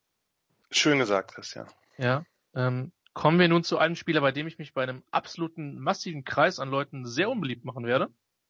Ich kann damit leben, liebe Freundinnen und Freunde. Im Trey Lance, Quarterback, North Dakota State. Ein Richard Sophomore, weiß nicht, hast du die aktuellen Zahlen? Weil dann wirst du direkt. Nee, nur 64226 genau. sind, glaube ich, die. Genau, das sind die Website-Zahlen. Ja. Ist für mich ein Playmaker, ein Improviser mit Upside. Uh, high Risk, High Reward. Also, wie gesagt, ich gebe hinzu, die Diskussion, die ich in den letzten Monaten auf Twitter gelesen habe, die konnte ich zum Teil nicht, nicht ganz nachvollziehen, aber ich will es jetzt begründen können. Ich habe ihn mit einer 1,9 auf dem Board. 1,9, also späte erste Runde. Ja, ich würde ihn in der ersten Runde picken, eben aufgrund von der Upside von der Athletik. Ich habe aber in vielen Sachen einen ziemlichen Zweifel. Wir werden sehen, wie der Jan das liest. Und ähm, genau. Ähm, Persönliches. Äh, Vater hat kurz in der NFL gespielt, äh, in der CFL, dann in Saskatchewan und unter anderem in der World League in London. Ich vermute, Nikola hat die Spiele damals schon kommentiert. Ähm, kommt aus Marshall, Minnesota, ist ein äh, äh, Walter Payton Award Winner, ein J. J. Rice Award Winner, das sind so die großen Awards in der in der äh, in der FCS, der FCS All American, äh, Missouri Valley äh, Conference Offensive Player of the Year, Schocker. Ähm, und wie gesagt, dieser Walter Payton, Walter Payton Award ist diese Heisman auf FCS Level. Ähm, Major ist strategische, strategische Kommunikation. Vielleicht für einen Quarterback nicht der schlechteste Major, wie ich finde. ähm, er hat einen sehr guten Arm. Das ist das Erste, was auffällt. Ähm, sehr, sehr, sehr, sehr Live-Arm, sagt man auch. Äh, kann laufen, äh, kann im, im Lauf werfen, ähm, hält die Augen downfield. Äh, also viele Quarterbacks nehmen, wenn sie dann einmal im Lauf sind oder es nicht sofort klappt, die Augen runter, laufen mit dem Ball. Das macht er nicht, kann sich in der Pocket bewegen, hat absolute Highlight Throws drinne, äh, gerade tief. Ähm, die Präzision kurz ist mindestens gut genug, habe ich mir notiert. Ähm, er kann Rifle Passes in, ähm, also er kann die Pässe, die mit Geschwindigkeit kommen, müssen mit Geschwindigkeit spielen. Äh, genau, sein, sein Arm ist für mich sein größtes, seine größte Qualität. Ist ein kräftiger Spieler auf jeden Fall auch, auch schwer runterzubringen. Ähm, bisschen unerfahren, weil nur Richard Sophomore ähm, kann seine Füße resetten, äh, wenn er das nicht, wenn er den zweiten, zweiten, dritten readen muss. Und seine Athletik prügelt dich halt auf Tape an. So. Ich habe mir trotz dessen, dass er ein guter Athlet ist, aufgeschrieben, dass ich Zweifel habe, ob er 6'4 ist. Da bin ich gespannt. Ähm, er hat manchmal eine sehr lange Release, das dauert ein bisschen. Ähm, er hat viele von den tiefen Würfen, was nicht zwingend eine Kritik ist, aber halt auffällig ist, über Play Action oder halt Movement gemacht. Also Kyle Shanahan hat vermutlich äh, ja feuchte Augen bekommen, als er das gesehen hat, was North Dakota State da teilweise gemacht hat, vor Freude. Ist jetzt für mich kein Ballplacement oder Präzisionsmonster. Das ist nicht, also das kann er, aber ist nicht unbedingt seine Stärke hat nur ein Jahr Erfahrung als, äh, als Starter und man muss sagen, dass North Dakota State halt im Frühjahr oder jetzt im Herbst 2020 nur ein Spiel gemacht hat. Was war das? Arkansas State? Nee, Central Arkansas, ne? Genau. Central Arkansas, aber das ist ja irgendwie ein Exhibition-Game gewesen. Das kann man nicht ernst nehmen. Nee, kann man auch nicht. Zumal auch Central Arkansas, glaube ich, kaum Spiele im Herbst gemacht hatte, wenn mich nicht alles täuscht. Ähm, aber da bin ich jetzt überfragt. Mehr als, halt, mehr als North Dakota State, aber. Ja, das ist, das kriegt selbst der Geisteswissenschaftler hin äh, oder zwei Geisteswissenschaftler kriegen das hin. Ähm, Lance hat meiner Meinung nach sehr wenig Fußarbeit in der Pocket gezeigt. Ich habe mich gefragt, ob er NFL-Fenster treffen kann. Also mit Fenster ist dann gemeint, wie frei ist der Receiver? Ist er mehr als nur ein solider Runner? Ähm, also zum Beispiel gegen, gegen Sandy, äh, South Dakota State ist mir das zum Teil aufgefallen, dass die ihn da zum Teil eingefangen haben. Hat immer mal wieder so Underthrows drin, die ich mir nicht wirklich erklären kann. Vielleicht kannst du mir da gleich eine Antwort liefern. Ähm, äh, er reagiert spät auf Druck, den er ehrlicherweise nicht hatte. Also für alle, die sich in der FCS nicht auskennen, North Dakota State ist, ich will eigentlich nicht sagen, das Alabama, weil Recruiting ist halt ein bisschen anders, aber es ist das dominante Team. Die haben jetzt vor drei Wochen, glaube ich, seit Jahren mal wieder ein Spiel verloren. Ähm, in der in der Frühjahr FCS-Saison. Ähm, ich habe den Eindruck, dass er manchmal sehr, nur sehr spät zum zweiten Read kommt. Ähm, meiner Meinung nach ist seine, sein Midrange-Game, also so zwischen 12 und 20, 25 Yards, ist shaky. Ähm, ja, und dazu, also das Ding ist halt, dieses Ding gegen Central Arkansas war halt ein Exhibition Game, aber da hat er ziemlich gestruggelt, fand ich. Man sollte ein Spiel nicht, nicht überschätzen. Ich finde, dass er viel rohes Talent hat. Ich glaube, dass der dir mit seinem tiefen Pass wehtun kann, dass seine Präzision gut genug ist. Aber so dieses Ding als sichere Sache in den Top 10, Jan ehrlich, ich habe da aber auch Schmerzen. Dafür Dafür sind mir etliche Sachen, die ich vielleicht kritischer sehe als bei anderen Quarterbacks. Aber High Risk, High Reward für meinen Geschmack. Ich bin super gespannt, wo du ihn siehst. Ich bin super gespannt, wo der im Draft gehen wird. Ja, Veronika, der, naja, lassen wir es lieber. Jetzt langsam, lang, lang, langsam, langsam müssen wir aufpassen, dass wir unsere Hörer nicht verlieren, glaube ich. Das stimmt. Oder Nikola die Aufnahme einfach stoppt und äh, dann war's das. Äh, das stimmt. Ähm, ja, was man vielleicht noch sagen sollte, diese, also diese unfassbare Freshman-Saison, also das North Dakota State ist das Powerhouse, ist, wenn man so will, das Alabama der FCS. Die haben halt äh, jetzt mit verschiedenen, ja, verschiedene sehr, sehr gute Quarterbacks gehabt. Carson Wentz natürlich, der derjenige, der am bekanntesten ist, Easton Stick danach, Brock Jensen davor. Also die haben mit verschiedensten Quarterback eben andauernd die National Championship gewonnen und dann eben auch mit Lance in seinem ersten Jahr ohne Interception äh, mit über 1000 Rush Yards, äh, über 40 Touchdowns insgesamt, also Pass und Run. Und er ist jetzt immer noch erst 20 Jahre alt und das muss man sich noch vielleicht nochmal wirklich auf der Zunge zergehen lassen. Also das ist, der ist unfassbar jung äh, und daher natürlich ein, ein absurd hohes Ceiling. Ich glaube auch, dass der, ich würde ihn auch eher auf 6,3 schätzen. Ich bin jetzt nicht jemand, der auf zweieinhalb Zentimeter besonders genau ist. Das kann ich nicht sagen, aber er wirkt nicht ganz nach 6,4. Ähm, er scheint sehr, sehr spielintelligent und auch sonst intelligent zu sein. Äh, die Offense, ähm, er musste äh, Calls übernehmen, Protection Calls und ähnliches, hat viel Verantwortung von Beginn an bekommen. Die Bison haben die Offense in seine Richtung verändert. Also die haben natürlich vorher nicht ganz so viel so Read und Design Quarterback Runs gespielt wie mit ihm, äh, auch wenn sie vorher mobile Quarterbacks hatten. Äh, und haben natürlich dennoch ihm relativ viel fabriziert oder naheliegende Matchups präsentieren können. Er hat also ähm, aber trotzdem positiv Punkte. Erstens, er hat Erfahrung im Lesen von Defenses und zweitens, er hat Under Center Erfahrung. Das ist ja eine Offense, die, das klingt jetzt Trey Lance, super Tool, C Quarterback, aber das ist trotzdem eine Offense, die relativ konservativ und relativ lauflastig ist. Immer schon. Auch mit Wentz oder ähnlichen Kalibern. Ja, erstes äh, Tools mit sehr vielen O's äh, oder ausgesprochen mit sehr vielen U's. Äh, also wirklich, der hat Tools bis, bis sonst wohin. Das ist ein unfassbarer Playmaker. Er kann jeden Wurf, Fastball, Touch. Monsterarm, vielleicht sogar der Beste der Klasse. Ich habe ihn ein bisschen höher eingeschätzt als du, glaube ich. Also er ist auf die, jeden Fall ähnlich bei ähnlich bei Wilson oder oder vielleicht so einen Tacken besser. Also der, würde ich der, nicht ausschließen. Der Ball gerade bei den tiefen ja. der der explodiert aus seinen, förmlich aus seiner Hand. Der ist quasi gefühlt ein Jahr später schon ein Jahr höher. Also der ist, das ist, das finde ich schon krass. Also der hat eine super Velocity, die Bälle kommen mit Zip. Er liebt den tiefen Ball. Er liebt ihn einfach. So, aber Genauigkeit fand ich nicht überragend. Und da bin ich bei dir. Ballplacement nicht ideal. Er hat eine gewisse Streuung. Also das fand ich auch mehr als ich habe äh, mich, wie gesagt, größtenteils halte ich mich von ausführlichen Scouting Reports fern, bevor ich es gucke, aber natürlich äh, lassen sich einige nicht vermeiden. Ich hatte mich Ich hatte mich äh, im, im, letzten Jahr ein bisschen mit Lance beschäftigt, äh, aber also noch vor der noch vor der letzten Draft äh, und äh, war schon sehr beeindruckt von ihm. Aber ich muss sagen jetzt, also die Genauigkeit hatte ich besser in, in, Erinnerung. Die, also auch, auch bei den tiefen Bällen übrigens. Das sind eine ganze Menge sind sehr nach innen gelegt. Ne? Das geht nur, wenn du dicke Separation hast. Und bei einigen mussten die Receiver auf die Bälle warten. Also dasselbe hatte ich auch gesehen wie du, dass, dass da doch einige Underthrows dabei waren, die ich mir nicht ganz erklären kann, weil das nicht immer welche waren, wo ich dachte, er kann nicht weiter. Man muss aber auch dazu sagen, vielleicht entschuldigen, ich weiß nicht, ob dir das auch aufgefallen ist, dass die Receiver schon arg wenig Separation hatten downfield.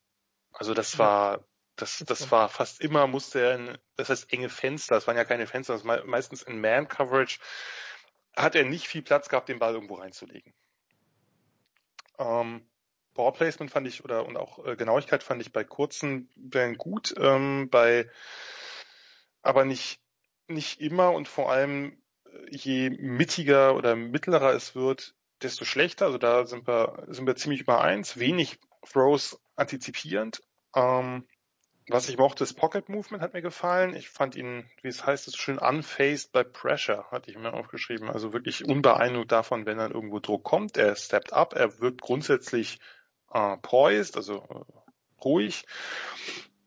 Ähm, einige, also wo man sein Potenzial sieht, ist bei den, was er manchmal für, für Bullets raushaut, wenn er unter Druck ist. Ne? Er kriegt, kriegt gerade noch den Ball raus und er hat eben diese, da komme komm ich gleich auch nochmal drauf, er hat diese etwas seltsame Delivery, also diese etwas, diesen etwas seltsamen, äh, diese Throwing Motion, aber kriegt halt noch wie so Slingshots, also wie so, so Schleudern, kriegt er noch beim Einschlag des Defenders da ziemlich viel Zucht drauf. Rollout fand ich gute Plays. Rollout müsste öfter kommen, müsste man ihn öfter einsetzen. Und da sind wir dann bei der äh, bei der Shanahan Offense. Äh, technisch sieht's alles ein bisschen anders aus. Also er hat einen sehr, sehr langen ersten Step nach dem Dropback oder vom Dropback, also auch aus der Shotgun. Der, er hat eben, und dann eben diese Winding Delivery, wie es so schön heißt. Also er, er holt sehr weit aus, er hat so ein, so ein, wie so ein Schleuderwurf. Es ist nicht, nicht ein kompakter Release. Aber, wohlgemerkt, der Release Point selber ist okay. Es ist halt, äh, es ist halt einfach, äh, äh sozusagen der Arm bewegt sich viel vorher. Ähm, die Pässe sind, kommen teils mehr aus dem Arm als aus dem Körper, also er generiert Schwung aus dem Arm mit diesem, mit diesem äh, Style, den er da hat. Das muss kein Nachteil sein, das kann nur sein, dass er äh, da das ein oder andere Mal vielleicht den Ball nicht mehr rechtzeitig los wird, weil es eben, äh, was weiß ich, ähm, ein paar Hundertstel Sekunden zu lang dauert. Footwork fand ich okay, gerade dafür, dass er noch nicht so äh, lang dabei ist, nicht immer kon also nicht nicht immer konstant, aber okay, genauso wie Progressions. Das sind Sachen, da ist, muss er natürlich noch lernen. Er, wie gesagt, er hat, äh, ich habe dieses Spiel mir extra, ich habe mir es damals angeguckt im Herbst, ich habe es mir jetzt extra nicht nochmal angeguckt, weil für mich hat das keine Relevanz dieses Exhibition Game, sondern ich habe mir wirklich die 2019er Saison angeguckt und ähm, muss sagen, dass was was für mich so ein bisschen den Kicker gibt, warum ich ihn höher habe als du, ist wirklich die die Lauffähigkeit, weil die habe ich, die habe ich besser gesehen äh, oder besser bewertet oder wie auch immer. Also ich finde ihn extrem natürlich als Runner, sehr vielseitig. Ich möchte sagen, gibt noch einen anderen, aber ich möchte sagen, dass er da für mich der Beste der Klasse ist. Er ist extrem gefährlich, weil er eben beides vereint. Dynamik und Power. Er ist ein dauerndes Big Play Weapon. Er kann alles laufen. Er kann Quarterback Power laufen. Und er hat es auch getan. Quarterback Sweep, Zone Reads, Draws. Ähm, hat eine gute Contact Balance, also lässt sich nicht gleich zu Boden bringen, geht keinem Kontakt aus dem Weg, nimmt den Kopf runter, kann aber auch dieses sich, also wie es so schön heißt, weaves through traffic, also er kann sich so durch äh, in der Pocket durch mehrere Defender durchschlängeln irgendwie. Da finde ich sein Footwork richtig gut als als Läufer. Also das Explosivität, Explosivität auf den ersten Schritten. Er hat äh, nicht nur Contact Balance, sondern auch eine allgemeine Balance. Also zum Beispiel Körperkontrolle an der Seitenlinie gab es so ein, zwei Dinger, da haben ihn äh, Verteidiger versucht, irgendwie aus dem Spielfeld zu drängen und der hat sich da tight roping the sideline, hat sich da wirklich noch super gehalten und noch eine ganze Menge mehr jetzt rausgeholt. Er kann Cuts gegen das sozusagen gegen das Momentum des Defenders, wenn der jetzt irgendeinen Winkel nimmt, kann er kann er den sozusagen dessen Schwung gegen ihn verwenden. Also als als Läufer finde ich den so fantastisch das, ähm, das hat mein, mein äh, Grading sozusagen echt nach oben gebracht, obwohl ich ihn als, als Passer gehört, der nicht für mich in diese Kategorie von anderen Quarterbacks, die wir besprochen haben und die wir gleich noch besprechen. Noch nicht. Er ist 20. Aber der hat halt einfach dieses, dieses unglaubliche Ceiling. Also da, ähm, ja, das ist ein, ja, ja, da ich auch bei dir. Das ist für mich ein Riesentalent und nur das ist jemand, und ich weiß, das ist nicht mehr, nicht mehr beliebt zu sagen, auf der Bank lernen, aber hier, glaube ich, macht es Sinn. Ja. Äh, denn äh, ich weiß nicht, wie gut du ihn, der, ich halte ihn für spielintelligent, aber ich weiß nicht, wie du ihn mit komplexen Schemes, er ist ein FCS-Quarterback, darf man, wie gesagt, nicht vergessen, dass, wenn wir bei, bei Zach Wilson über äh, mittelmäßige Konkurrenz oder Verteidigung reden, müssen wir hier dann über schlechte reden, wenn man das sozusagen eins zu eins betrachten will. Ähm, nur ich finde den, ich finde den hochspannend, aber ich habe ihn auch nicht unter den Top Ten. Also ist nicht, ist für mich kein früher First Round Pick weil ich eben, weil es eben einfach Risiko gibt. Also es ist einfach so, das kann nachher, das kann, der hat das, das Ceiling äh, ist von ihm vielleicht, ja, ich will nicht das höchste sagen, aber das zweithöchste der Klasse. Nach, nach Lawrence. Man kann es auf jeden Fall so argumentieren. Ja, ja, ich, genau, ich, ich sage ja nicht, also nur, nur aus meiner Sicht. Ja. Ähm, ein, ein, wirklich ein fantastisches Talent, aber gerade was, und da, da, und wenn ich bei Lawrence über, über Genauigkeit äh, gemeckert habe oder die kritisch angemerkt habe, dann ist sie hier wirklich deutlicher. Also das ist der, der, das ist spotty zum Teil, was, äh, äh was Trey Lance da, äh, was da Trey Lance da in einigen Spielen geworfen hat. Aber die, dieses Potenzial, das ist eben immer die Frage und darum kann man, finde ich, auch diese Grades sind wahnsinnig schwer letztlich eins zu eins nebeneinander zu legen, ja. weil du musst irgendwie immer versuchen, dieses Floor und Ceiling in Einklang zu bringen. Der Floor von Lance ist niedriger, aber wenn man sein Alter bedenkt, dafür seine Reife, auch seine Spielintelligenzreife, seine Reife als Person und dazu diese Tools sieht und jetzt hängt es dann wirklich noch viel mehr als bei jedem anderen dieser Quarterbacks, die wir besprochen haben, davon ab, wo er landet, bei was für einem Quarterbacks-Coach, bei was für einem OC, bei was für einem Head-Coach. Ein, ein extrem spannender Spieler und bei dem ich sicher bin, dass er in den Top 10 geht mittlerweile. Einfach weil Quarterback diese Position ist. Wie gesagt, ich habe es ohne, ohne Positional Value. Äh, ich habe ihn eher im Bereich, oder werde ihn wahrscheinlich eher im Bereich was nicht, 10 bis 19 haben oder 10 bis 15. Aber das ist, ja, kann halt grandios schief gehen. Äh, aber gibt halt eine ganze Menge, mit dem man richtig, richtig gut arbeiten kann. Also A, ich glaube auch, dass jetzt das eher Top 10 gehen wird, bin ich mir sicher. B, er hat eine lange Release, ist nicht ganz unter Michel-like. Ähm, Jan hat die beiden Spielertypen extra nochmal übereinander gelegt. Äh, Günther Michel, Entschuldigung. Ähm, Was bitte? ja. Ähm, aber ein brutal spannender Spieler. Und ich würde ihn echt gerne bei, also ich würde ihn gerne bei Shanahan sehen gebe ich zu. Ja, wäre super. Wär super. Ähm, und was wir vielleicht auch nochmal anführen sollten, obwohl das eigentlich selbstverständlich sein soll, wir geben unsere Einschätzung, also wir haben jetzt beide kein Playbook vor den Augen und keine Spielphilosophie. Ähm, wir haben vielleicht Sachen, die wir gut finden, aber wir sind keine OCs, die jetzt einen Spieler haben, ein Ski haben, wie auch immer, ähm, sondern das, wir machen das halt generell.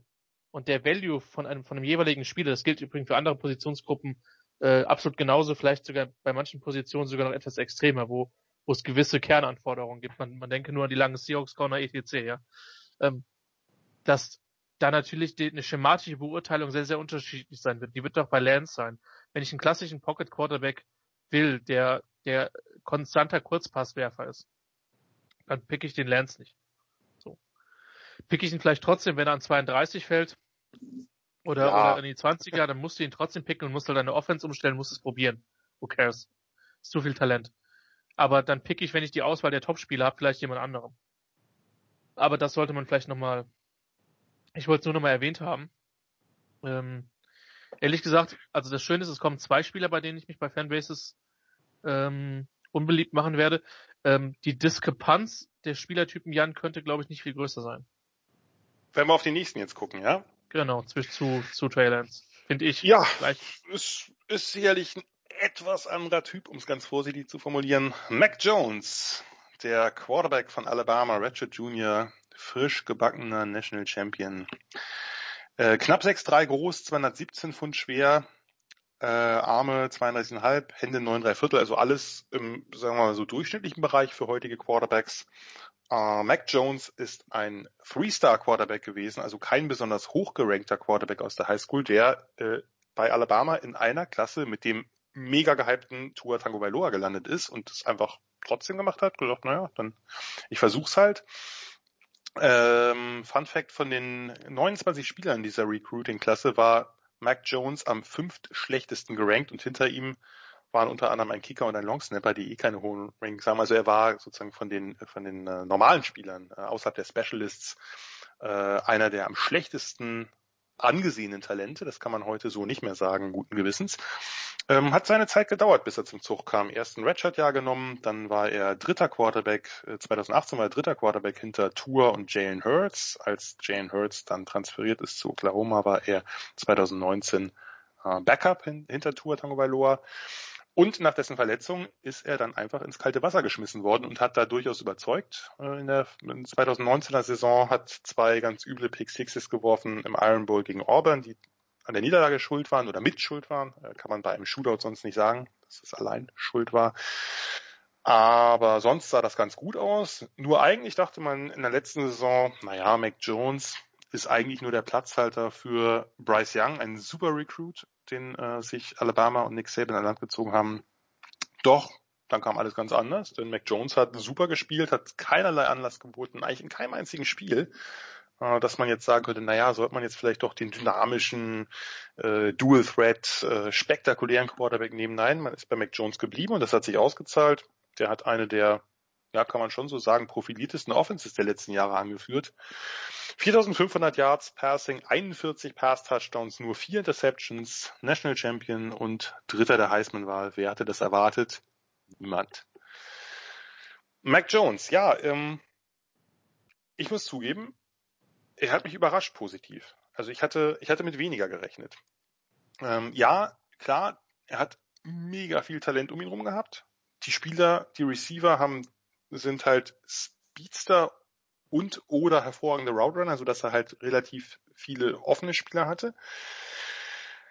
Aber ähm, ich fand seine Genauigkeit, sein Ballplacement bis in die mittleren Ranges ziemlich beeindruckend, muss ich sagen. Spielintelligenz ähm, war sehr auffällig. Er versteht Passkonzepte, er ist so ein, auch wieder so ein, so ein Typ Rhythm Passer, ne? also der wirklich rhythmisches Passing, schnelle äh, Entscheidungen, schnelle Bälle raus. Natürlich hat er auch mal einen T-Ball drin gehabt, kommen wir gleich zu.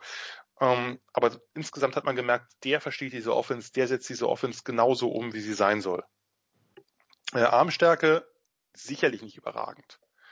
Ähm, er hat relativ viel tiefe Pässe getroffen. Er hat da für Gefühl, er hat Touch, er hat einige Genauigkeit, gerade bei Fades und bei Go-Routes die hat er schön gelegt auch. Natürlich, wie gesagt, er hat Jalen Waddle, er hat Devonta Smith gehabt, und da ist natürlich, ähm, da hat man natürlich auch, er hat John Matchy gehabt. Man muss vielleicht auch dazu sagen, als Jalen Waddle sich verletzt hat und Jalen Waddle natürlich ein monsterguter Receiver, über den wir hier noch ausführlich reden werden, ähm, die Offense ist nicht sehr viel schlechter geworden obwohl die Receiver nach ihm, also Devonta Smith und Jalen Waddle, Jalen Waddle verletzt sich, dann kam halt John Matchy rein, kam Slade Bolden rein, dann kam äh, Jaleel Billingsley, äh, Tight End Receiver äh, Hybrid rein und ähnliche. Das sind außerhalb von Devonta Smith, der natürlich Superstar ist, talentierte Jungs, aber jetzt nicht die Creme de la Creme, zumindest noch nicht. Und die Offense ist nicht viel schlechter geworden und ich denke, es hat auch was, zumindest auch was mit Mac Jones zu tun. Ähm, nur, bei anderen tiefen Bällen sieht man eben seine Limitation. Ne? Da mussten die Receiver warten, da hängen die Bälle zu lange in der Luft oder sind einfach zu kurz. Ähm, das Gehen durch die Progressions fand ich besser oder schneller, als das meist berichtet wird. Er hat äh, viele schnelle Reads gehabt mit Spielern, die eng beieinander sind. Er natürlich haben die sehr, sehr viele RPOs, also Run Pass Options gespielt, aber äh, Mac Jones ist jetzt nicht jemand, der sehr, sehr lang am ersten Read festhängt, zumindest meistens nicht ich, mocht, ich mag sein Timing, ich mag seine Decisions. Ähm, bester Trade oder best sozusagen von Mac Jones ist für mich das Movement und das Manövrieren in der Pocket. Das fand ich wirklich beeindruckend. Blick bleibt downfield, bleibt auf dem Feld, gerät selten in Panik. Äh, wenn kein Druck da ist, dirigiert er den Spieler teils noch tief. Wenn Druck da ist, fand ich ihn, er ist nicht beweglich, müssen wir nicht drüber reden, aber fand ich ihn sozusagen auf, auf kurzen, auf sozusagen Short, Short Area, fand ich ihn ganz, ganz gut. Also er kann dieses äh, seitlich, lateral sich bewegen. Er kann vor allem auch nach hinten driften und hat dann meistens eben schon die Lösung parat. Also das fand ich beeindruckend, dass er dann eben nicht zu sehr mit dem Druck beschäftigt war, der da ist. Er musste dann eben die drei, vier Schritte nach hinten nehmen, aber hat in dem Moment auch schon gewusst, wo der Ball hin muss. Ähm, ist, wie gesagt, alles andere als mobil, aber ich fand ihn besser als gedacht, wenn er mal aus der Pocket raus muss. Footwork hat mir gefallen, setzt die Füße diszipliniert bei guter Pocket. Wenn er eben diese Adjustments machen muss, weil irgendwo Druck kommt oder so, dann hat er ein Resetting, was mir grundsätzlich gefallen hat. Der Release des Balles ist sicherlich nicht ganz ideal. Er kriegt den Ball halbwegs schnell raus, nicht super schnell, aber genügend schnell, denke ich. Er ist zwar kein keiner dieser Sidearmslinger, also der wirklich dann äh, seitlich wirft, aber der Ball verlässt die Hand nicht sehr hoch. Und die Hand ist auch nicht so. Das ist der sogenannte Dreiviertel-Release, äh, liest man dann manchmal in Scouting Reports. Das passt bei ihm, finde ich, ganz gut. Ähm, ich finde, was man bei ihm merkt, ist, er weiß um seine Limitationen. Er versucht nicht äh, zu beweisen, dass er die nicht hat. Oder irgendwie so zu spielen, als ob er die nicht hätte, sondern ich finde, er, er bleibt in seiner Struktur relativ gut drin. Er ist jetzt nicht der größte Improvisateur vor dem Herrn, das, das äh, wird er auch nicht werden. Ähm, aber ich finde, er, er, bei ihm, er ist sich selber auch klar, was er kann und nicht kann. Auch nochmal mehr als das Kyle Trask ist, meiner Meinung nach. Also Mac Jones weiß, er ist nicht der mobilste, er hat nicht den stärksten Arm, aber er hat halt ein sehr gutes Spielverständnis. Er hat, finde ich, eine ziemlich gute Genauigkeit, die mich, äh, wie soll ich sagen, doch mehr äh, überrascht hat. Also sieht man ja auch, wenn er die Receiver trifft, die offen sind, äh, wo trifft er sie? Fand ich grundsätzlich besser, als ich dachte. Äh, kann sich ab und an Zeit erkaufen. Mit, also wie gesagt, Mobilität, er wird nie ein Runner werden, bleibt in der Pocket, äh, aber kann sich ab und an Zeit erkaufen. Und ich denke, Mac Jones ist jemand, der in der Offense mit kurzem rhythmischen Passspiel gar nicht so schlecht aufgehoben ist. Also ich bin mir mittlerweile relativ sicher, dass der in der ersten Runde geht. Und sag mal so, ab Ende der ersten Runde kann ich das nachvollziehen. Er hat kein besonders hohes, also sein Upside ist relativ gering.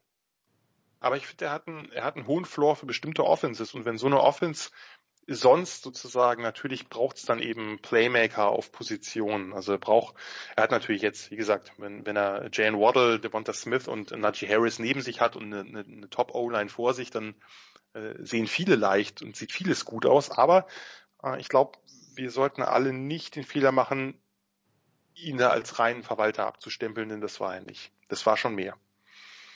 Und von daher, ich kann, ich lasse in gewissen Offenses lasse ich bin mir darüber reden. Ansonsten hat er bei mir ein, ja, late first, early second. Ich fand ihn, ich war äh, überrascht. Und ich weiß, dass du ihn niedriger hast, aber ich bin mal gespannt, ja. wie viel niedriger. Ähm, ich habe ihn jetzt Anfang, Anfang dritte Runde. Dritte Runde. Hinter Trask. Okay interessant. Ja. Ähm, also es war ganz praktisch, dass äh, der, der, das Weigh-In zum Aufnahme beim Pro Day äh, schon gelaufen ist von Alabama an diesem Tag, weil also 6, 2, 5 Achtel, 9, 3 Viertel Hände sind besser, als ich gedacht hatte. Ich habe gedacht, der wäre würde noch kürzer und mit noch, ja, also da auch, was ich jetzt schon gesehen habe, was er da abgeliefert hat, das war Average bis Below Average und das ist mehr, als ich ihm zugestanden hätte als Athlet. Ähm also ich weiß auch genau, dass ich den, es gibt immer mal wieder Spieler, die hat man deutlich niedriger oder deutlich höher als die ähm, Perception, äh, selbst unter Draft nix und das ist bei mir bei Mac Jones der Fall. Ich würde in der ersten Runde nicht anpacken. So. Ähm, Wie gesagt, ich auch nicht mit der kleinen Ausnahme, weil ich weiß, wie, wie, äh, Entschuldigung, dass ich dich unterbreche, aber ja. nur noch mal kurz zur, zur Clarification. Mit der kleinen Ausnahme, wenn ich eine bestimmte Offense habe und da so viel Playmaker drin habe und sonst das Team steht und ich brauche eigentlich nur einen jungen Quarterback, weil mir irgendwie vielleicht der Alte abhanden gekommen ist oder so, dann lasse ich, lasse ich da mit mir drüber reden. Für mich ist das sonst auch ein Second Rounder, aber ich, ich bin mittlerweile, wie gesagt, ich bin mittlerweile relativ sicher, dass irgendein Team da früher zugreifen wird. Und kann es in bestimmten Situationen nachvollziehen. Aber ich hätte ihn in der Tat nicht in der dritten Runde, nein, das nicht. Anfang dritte, ne? Das ist eine 3-1. Das ist Borderline Runde 2, Anfang Runde 3. Alles. Ja, ja, wie gesagt. Ähm, ich denke, wir sind uns einig, dass wir nicht in eine North Turner Offense stecken. Mike Marz, bitte, ja? Also richtig ja. schön. Und jedes Mal wirfst du 40 Yards den Platz herunter. Ja, schön auch diese ganzen Deep Ins. Das, genau. das wird sein. Lieber Quarterback, lerne Post zu buchstabieren, denn das wirst du jedes Mal anspielen. Naja. Oder Deep Ins, genau, ja. Ich habe einfach auch gedacht, dass er auf, auf Tape hat er für mich noch schmaler gewirkt als das, was er hat. Und das ist auch so ein bisschen meine Kritikpunkt, weil ähm, also bei mir auf der negativen Seite steht, dass ich ein bisschen den Zweifel habe, ob er die physische Fähigkeit hat zu starten. Die Ein du hast die Einschränkung ja gerade schon gemacht. Ich glaube, dass man dann schon um ihn herum bauen kann. Ich habe damals Andy Dalton gesehen. Ich fand Andy Dalton es ist ja auch so ein bisschen, Alex Smith und Andy Dalton müssen immer für die Quarterbacks herhalten, sie nicht den stärksten Arm haben, aber selbst Dalton würde ich da halt echt noch eine ganze Stufe drüber sehen. Ähm, Derek Carr zwar damals auch viele, sag ich mal, Rainbow Throws gemacht, aber der ist damit 50, 60, 70 Yards weit gekommen. Das war nicht das Problem. Also das ist so ein bisschen der, der größte... Derek hat auch einen viel besseren Arm, da müssen wir nicht ja, reden. Der ja, hat halt nur in der Kurzpass-Offense gesessen. Genau. Ja, ja, also wer, wem die Augen bluten wollen, der schaut sich dieses letzte Jahr von Fresno State an. Screen, Screen, Bubble Screen, Slant. Äh, furchtbar.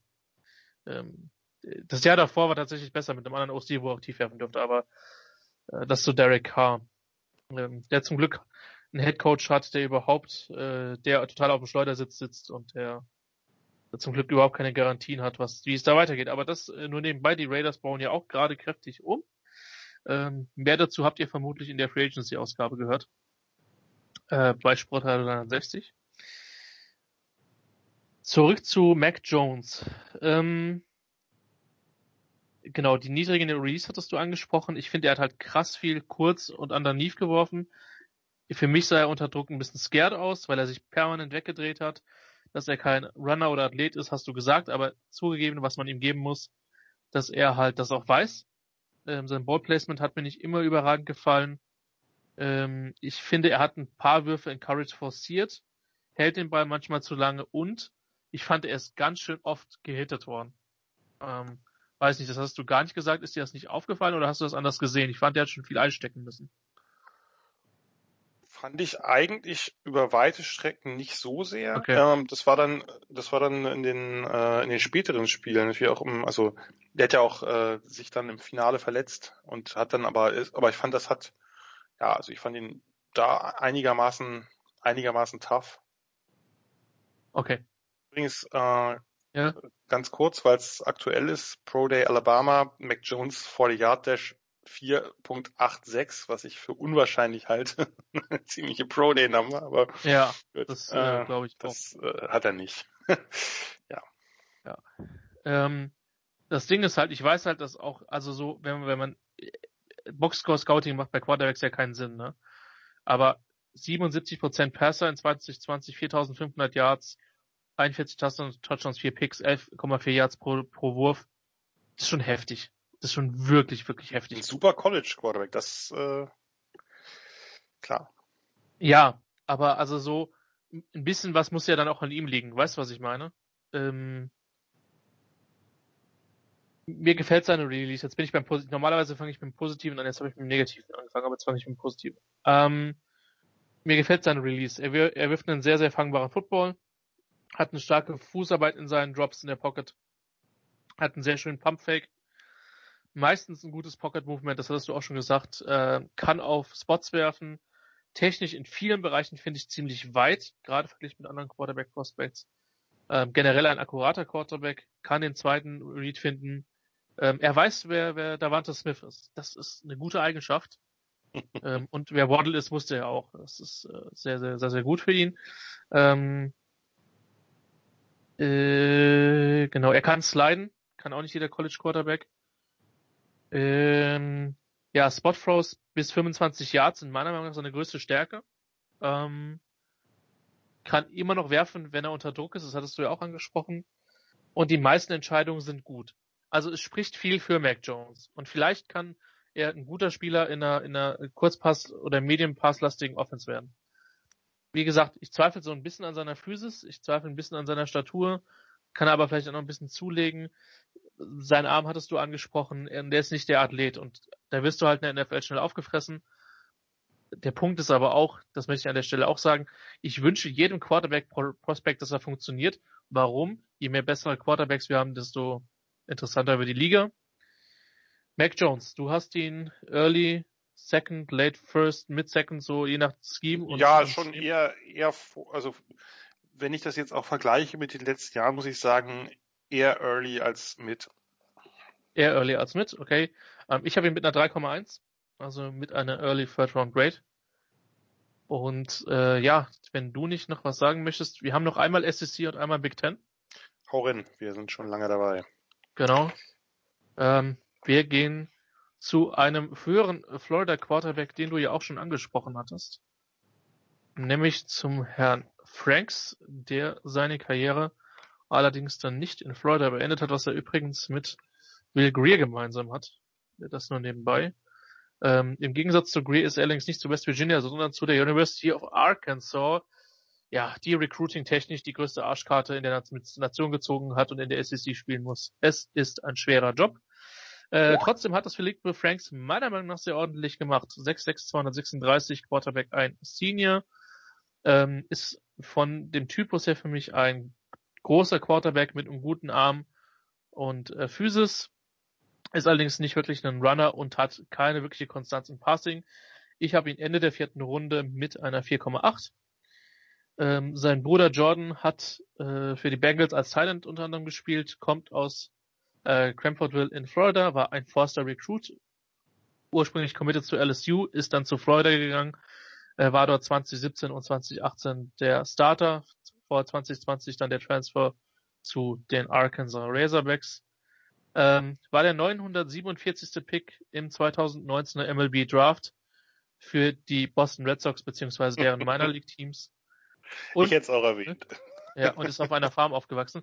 Übrigens schöne Grüße an äh, schöne Grüße an den äh, Lost Nipples, den Axel, äh, Axel Goldmann, der mir das mal, der auch den, den schönen Just Baseball Podcast macht ähm, und auch öfter mal als Experte in der Big Show ist.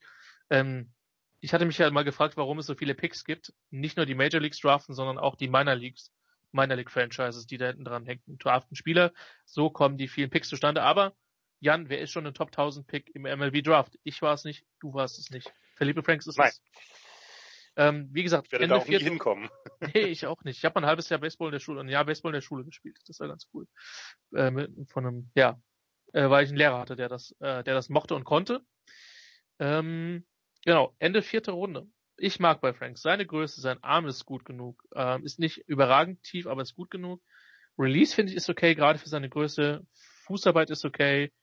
Seine Reads sind in Ordnung. Ich finde, also er trifft weit offene Wide Receiver, was nicht immer der Fall ist bei College Quarterbacks. Ähm, kann Sidearm werfen, was für mich natürlich eine Runde gleich nach oben gespült hat. Ähm, ist, ist ein Baller, finde ich. Als, der, als der, Rivers-Fan muss so. Ne? Ja, Geht genau. Nicht. Danke für die er Erläuterung. Ähm, ist ein Baller, der auf jeden Fall Mumm hat in den Knochen, kann sich bewegen in der Pocket, kann Zip auf den Ball bringen. Ähm, ja, kann genügend Geschwindigkeit auf den Ball bringen. Ähm, Gerade auch wenn es darum geht, tief zu werfen. Ähm, er hat ein paar richtig gute Würfe drin. Also ich war echt überrascht. Ich hatte eigentlich, also kein Bock, ist Quatsch. Ich habe immer Bock, Quarterbacks zu sehen, aber es gibt halt Spieler, die hast du schon ein paar Mal gesehen und denkst dir, ja, muss das jetzt sein? Aber ich finde als Development Quarterback am, am, am dritten Tag ist das jemand, den man, den man picken kann.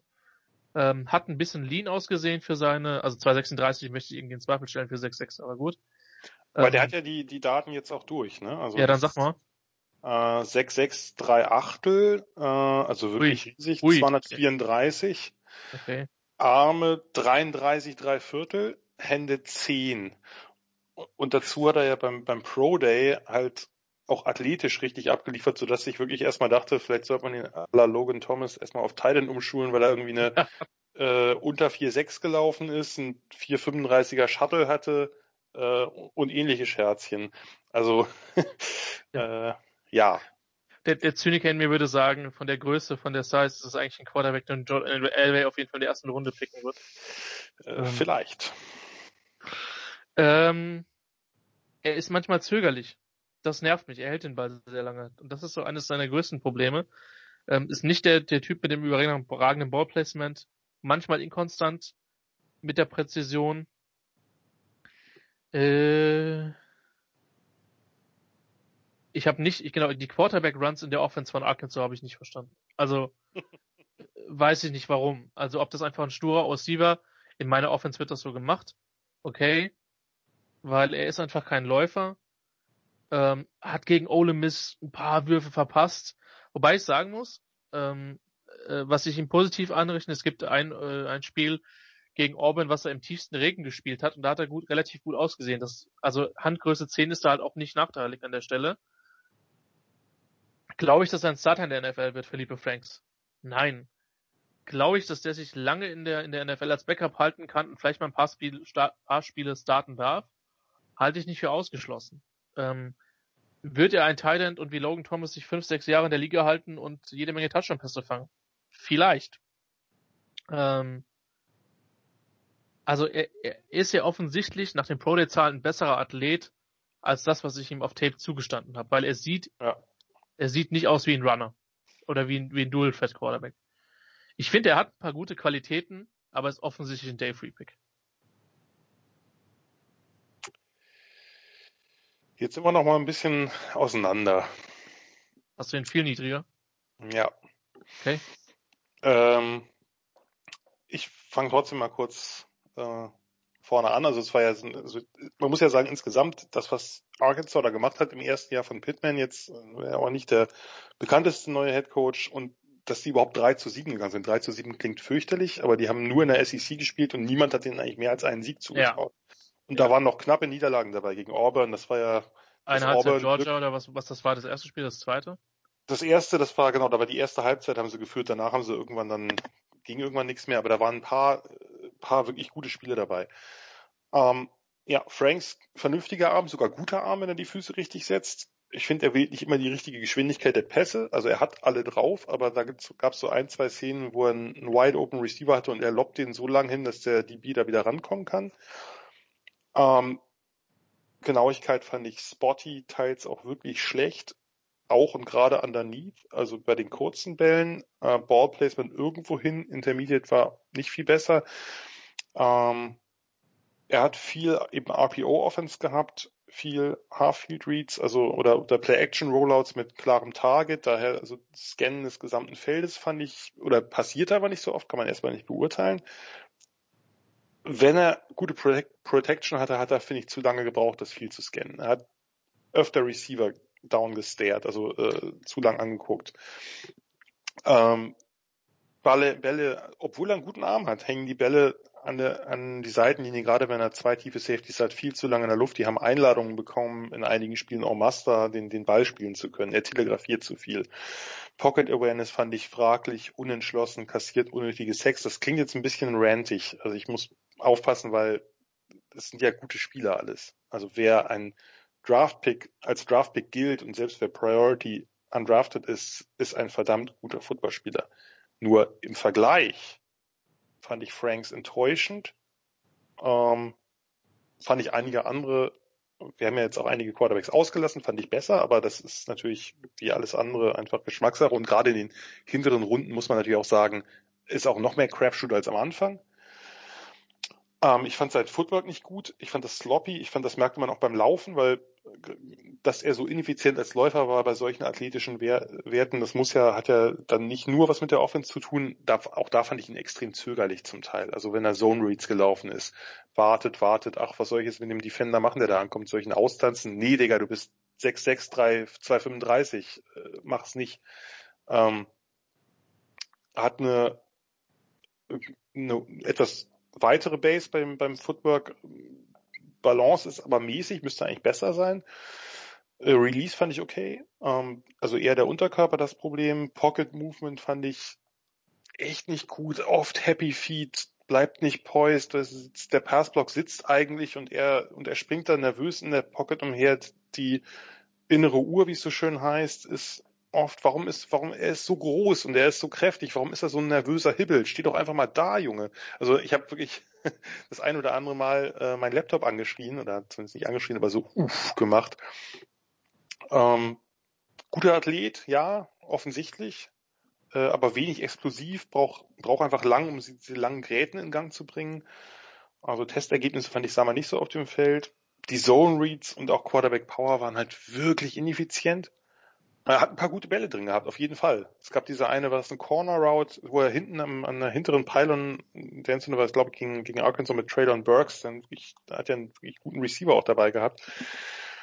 Oh, aber insgesamt vor, vor Runde 6 täte ich die nicht anfassen. Also, weiß nicht, hat mich, hat mich nicht so, kann ja alles sein. Also ist ja, es sind ja immer Projections, aber war ich nicht, war ich wirklich nicht beeindruckt von, äh, und vor allem wie soll ich sagen, nachdem ich Arkansas ja gesehen hatte, jetzt auch ein paar Mal mehr als, als vorher, äh, weil das ja so schön verteilt war mit den, mit den Spielplänen, dass äh, die Conferences ja unterschiedlich früh oder spät angefangen haben. Dadurch hat man ein bisschen besseren Einblick in die eine oder andere gehabt, auch in die etwas schlechteren Teams.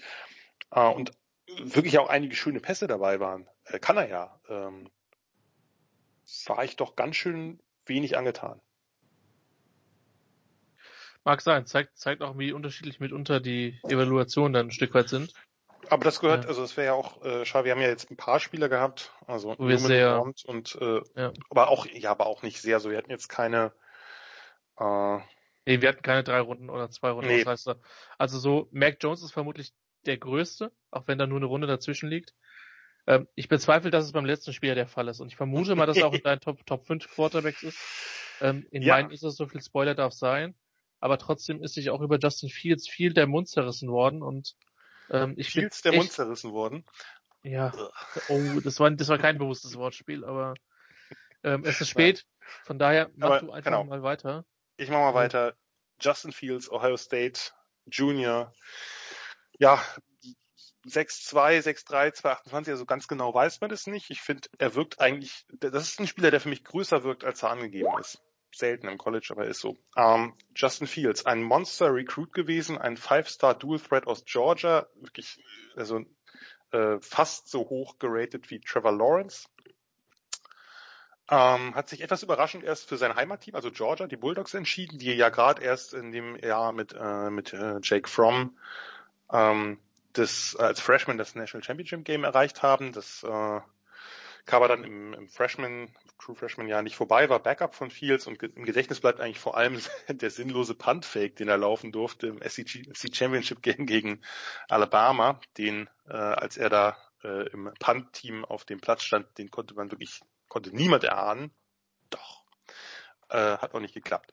Ähm, ist dann zu Ohio State transferiert, durfte direkt spielen. Da gab es eine unschöne Geschichte eines Baseballspielers äh, von Georgia, der ihn äh, während eines Spiels rassistisch beleidigt hat. Nachher hat äh, Fields Anwalt gesagt, es hätte damit nichts oder nicht so viel zu tun, dass er direkt spielen durfte, wie auch immer. Auf jeden Fall durfte er direkt spielen. Und das hat sich denn da hat er eine äh, eine unfassbare Saison hingelegt, äh, kann man nicht anders sagen mit äh, 41 Touchdown-Pässen zu drei Interceptions bei 67% Completion Percentage. Nebenbei nochmal schlanke 10 Rushing Touchdowns und fast äh, 500 Rush Yards. Äh, ist dann auch Heisman-Finalist 2019 gewesen und dort Dritter geworden. Ähm, letzte Saison lief nicht, vielleicht nicht ganz so gut. Äh, sieht man auch ein bisschen an den Zahlen. Also Completion Percentage ist hochgegangen, aber die Fehler sind ein bisschen mehr geworden. In weniger Spielen hat er halt doppelt so viel Interceptions, nämlich sechs geworfen. Gut, das ist natürlich auch bei einer niedrigen Zahl nicht immer so aussagekräftig. Ähm, ansonsten aber 22 Touchdowns äh, und auch äh, als Läufer weiterhin extrem gefährlich. Ähm, ist dann auch immer noch siebter, immerhin noch siebter der Heisman war geworden, hat ein sensationelles Halbfinale gegen Clemson gespielt in den Playoffs und war dann im Finale gegen Alabama chancenlos, hatte auch eine Rippenverletzung. Justin Fields ist ein Dual Threat Quarterback und trotzdem auf eine gewisse Weise ein Pocket Passer First. Manchmal zu sehr sogar. Uh, Fields hat einen Wahnsinnsarm, kann jeden Wurf, hat tolle Deep Balls, oftmals wie in der Schnur gezogen, wirklich eine richtig, richtig gute Armstärke.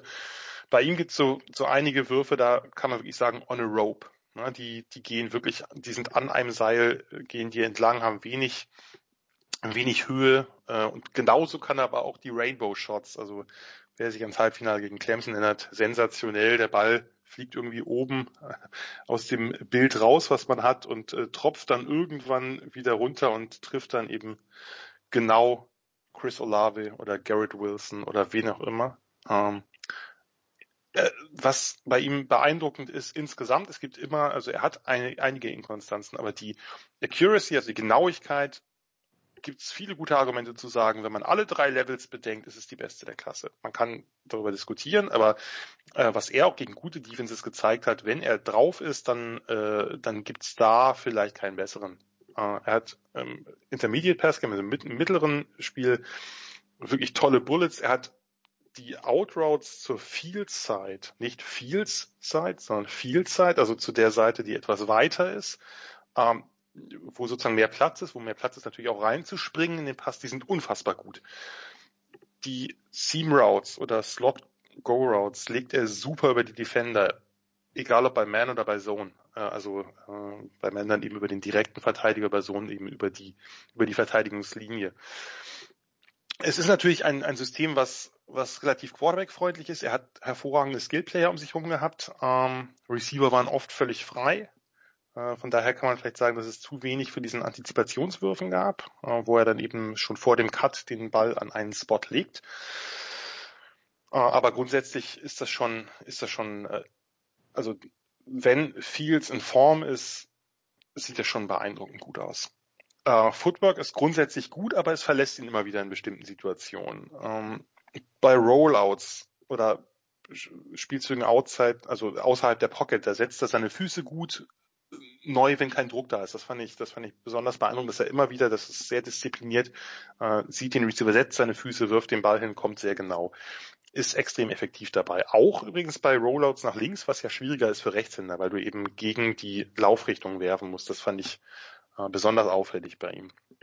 Ausholbewegung, also der Release ist sehr speziell, das erkennt man sofort, er ist relativ ausladend. Also er hat auch diese Slingshots, nicht immer, er kann es auch kompakt, aber es ist eben auffällig, weil er eine, eine seitliche Ausholbewegung hat und trotzdem einen relativ hohen Release Point. Also das ist sozusagen, dadurch ist es nicht super quick, aber mehr als genügend, weil er das sehr schnell durchzieht. So, das klingt alles nach einem Top Prospect, ist er auch, aber jetzt müssen wir natürlich auch auf das Üble kommen, nämlich null Gefühl für Pressure. Äh, und für einen so herausragenden Athleten wirklich ein, ein fragwürdiges Pocket Movement. Da muss man in diesem Punkt, der ist ja auch bekannt, muss man verschiedene Dinge trennen, glaube ich. Erstens, er erkennt den Blitz nicht oder zu spät. Gerade Delayed Blitzes aus dem Second Level, also Blitzes, die nicht sofort mit dem Snap kommen, sondern einen Moment abwarten, die überraschen ihn immer und immer wieder. Und dann ist alles vorbei. Blick geht runter, und zwar kriegt das nicht mal hin, dann wenigstens sich nur um den Blitzer zu kümmern, sondern ist alles vorbei. Mechanics auf Footwork auf Spielzug tot. Äh, zweitens Ausweichen von Rushern in der Pocket müsste bei seiner Athletik, in seinem Footwork im Open Field, komme ich gleich nochmal zu, äh, ist wirklich gut, müsste wesentlich besser sein. Frisst Sacks, also es ist wirklich manchmal Kaninchen vor der Schlange. Das ist, das äh, ist eigentlich unerklärlich, wenn man ihn sonst sieht. Und drittens, er hält den Ball zu lang, bleibt bei seinem ersten Read hängen. Gibt immer auch Gegenbeispiele. Es ist nicht so, dass das, äh, dass das eine Konstanze ist, aber es gibt immer wieder diese Momente, wo er den Ball viel zu lang hält. Er hat keine Idee von Hot Routes. Da, da muss ich aber auch sagen, da weiß ich nicht, wie viel das natürlich implementiert ist im Playbook, dass wirklich klar ist. Und es haben ja Teams irgendwann haben mal angefangen, Teams auch kreativer zu blitzen, weil sie merkten, dann kriegt man den Fields aus dem Konzept äh, dann wo ist wo ist der wo ist der kurze Slant wo ist oder einfach nur wirklich die die Route nach außen zu einem Spieler der an der Anspiellinie steht und darauf wartet ähm, er hat die Augen oft zu stark downfield, das ist ja eigentlich eine gute Angelegenheit, aber wenn du gar nicht das Gefühl hast, von wo was kommt, also Rusher, Pass Rusher sind nicht nur von der Blindside, also da, wo man nicht gucken kann als Quarterback, also sozusagen von, von, von, von links, die sind auch von der Seite, wo man eigentlich den Blick zumindest so ein bisschen hat, wo man sie in der peripheren, äh, im peripheren Augenwinkel hat, schlagen gefühlt völlig überraschend bei ihm ein. Letzter Punkt dazu kommt dann auch, wirklich üble Würfe in Coverage. Gegen Indiana war das besonders auffällig, das ist nicht das einzige Spiel. Da spielen dann die Safeties keine Rolle mehr. Äh, da wird dann einfach, äh, wird der Ball dann einfach irgendwo noch hingelegt, um den Spielzug zu retten. Das darf nicht passieren, ist ein bisschen besser geworden am Ende, aber ist in dieser Saison mehrfach passiert. lässt sich von Zone-Coverage-Variationen konfus und unsicher machen. Northwestern-Spiel sicherlich das Beste. Das fand ich auch noch enttäuschender als das mit den vielen, äh, mit den vielen Turnovers gegen Indiana, weil gegen Northwestern hat man gemerkt, wie er irgendwann Selbstbewusstsein verloren hat. Das hat er im nächsten Spiel dann gegen Clemson alles wieder wettgemacht. Trotzdem war das, war das äh, erstaunlich. Positiver Punkt, um dann positiv abzuschließen, ist ein mega guter Läufer. Dynamisch, Longstrider, überraschende Quickness, nette Moves, der Spin im Open Field ist absolut tödlich, mit dem nutzt er eben auch den Schwung des, des Verteidigers gegen ihn. Sieht eigentlich nicht so explosiv aus, ist es aber. Äh, der einzige Quarterback, bei Lance könnte man, könnte man da äh, vielleicht auch Argumente bringen, aber bei ihm hat man es gesehen öfter. Er ist wirklich ein Angle Eraser an der Seitenlinie. Also der, der sozusagen, er ist so gut und so schnell und nimmt auch einen so guten Laufweg, dass er eben dem Defender davonlaufen kann, den überlaufen kann sozusagen über die Seitenlinie.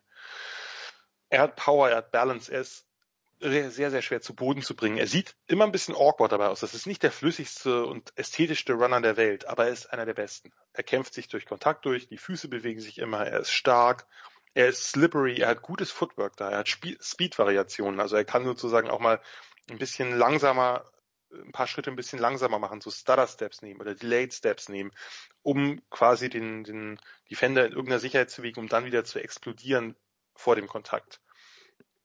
Und was mir mehrfach positiv aufgefallen ist, er hat beide Hände öfter als die meisten anderen Quarterbacks, beide Hände am Ball in Traffic zu Beginn eines Runs. Fumbles nehmen ab. Er zeigt super Effort, er ist ein Teamleader. Es gab diesen, dieses krasse Ding, den, den Block 60 Yards Downfield gegen, gegen Michigan State war das, äh, wo Sermon, glaube ich, äh, völlig frei Richtung Endzone läuft. Ein Verteidiger ist noch da und Fields läuft halt komplett mit, holt sowohl Sermon als auch den Verteidiger ein, was seinen Speed auch zeigt äh, und, und äh, blockt den dann noch weg.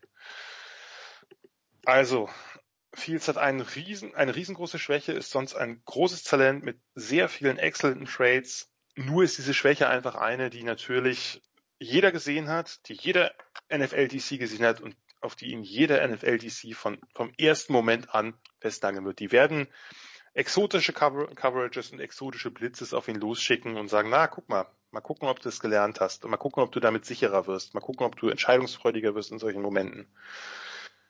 Aber Riesentalent, ähm,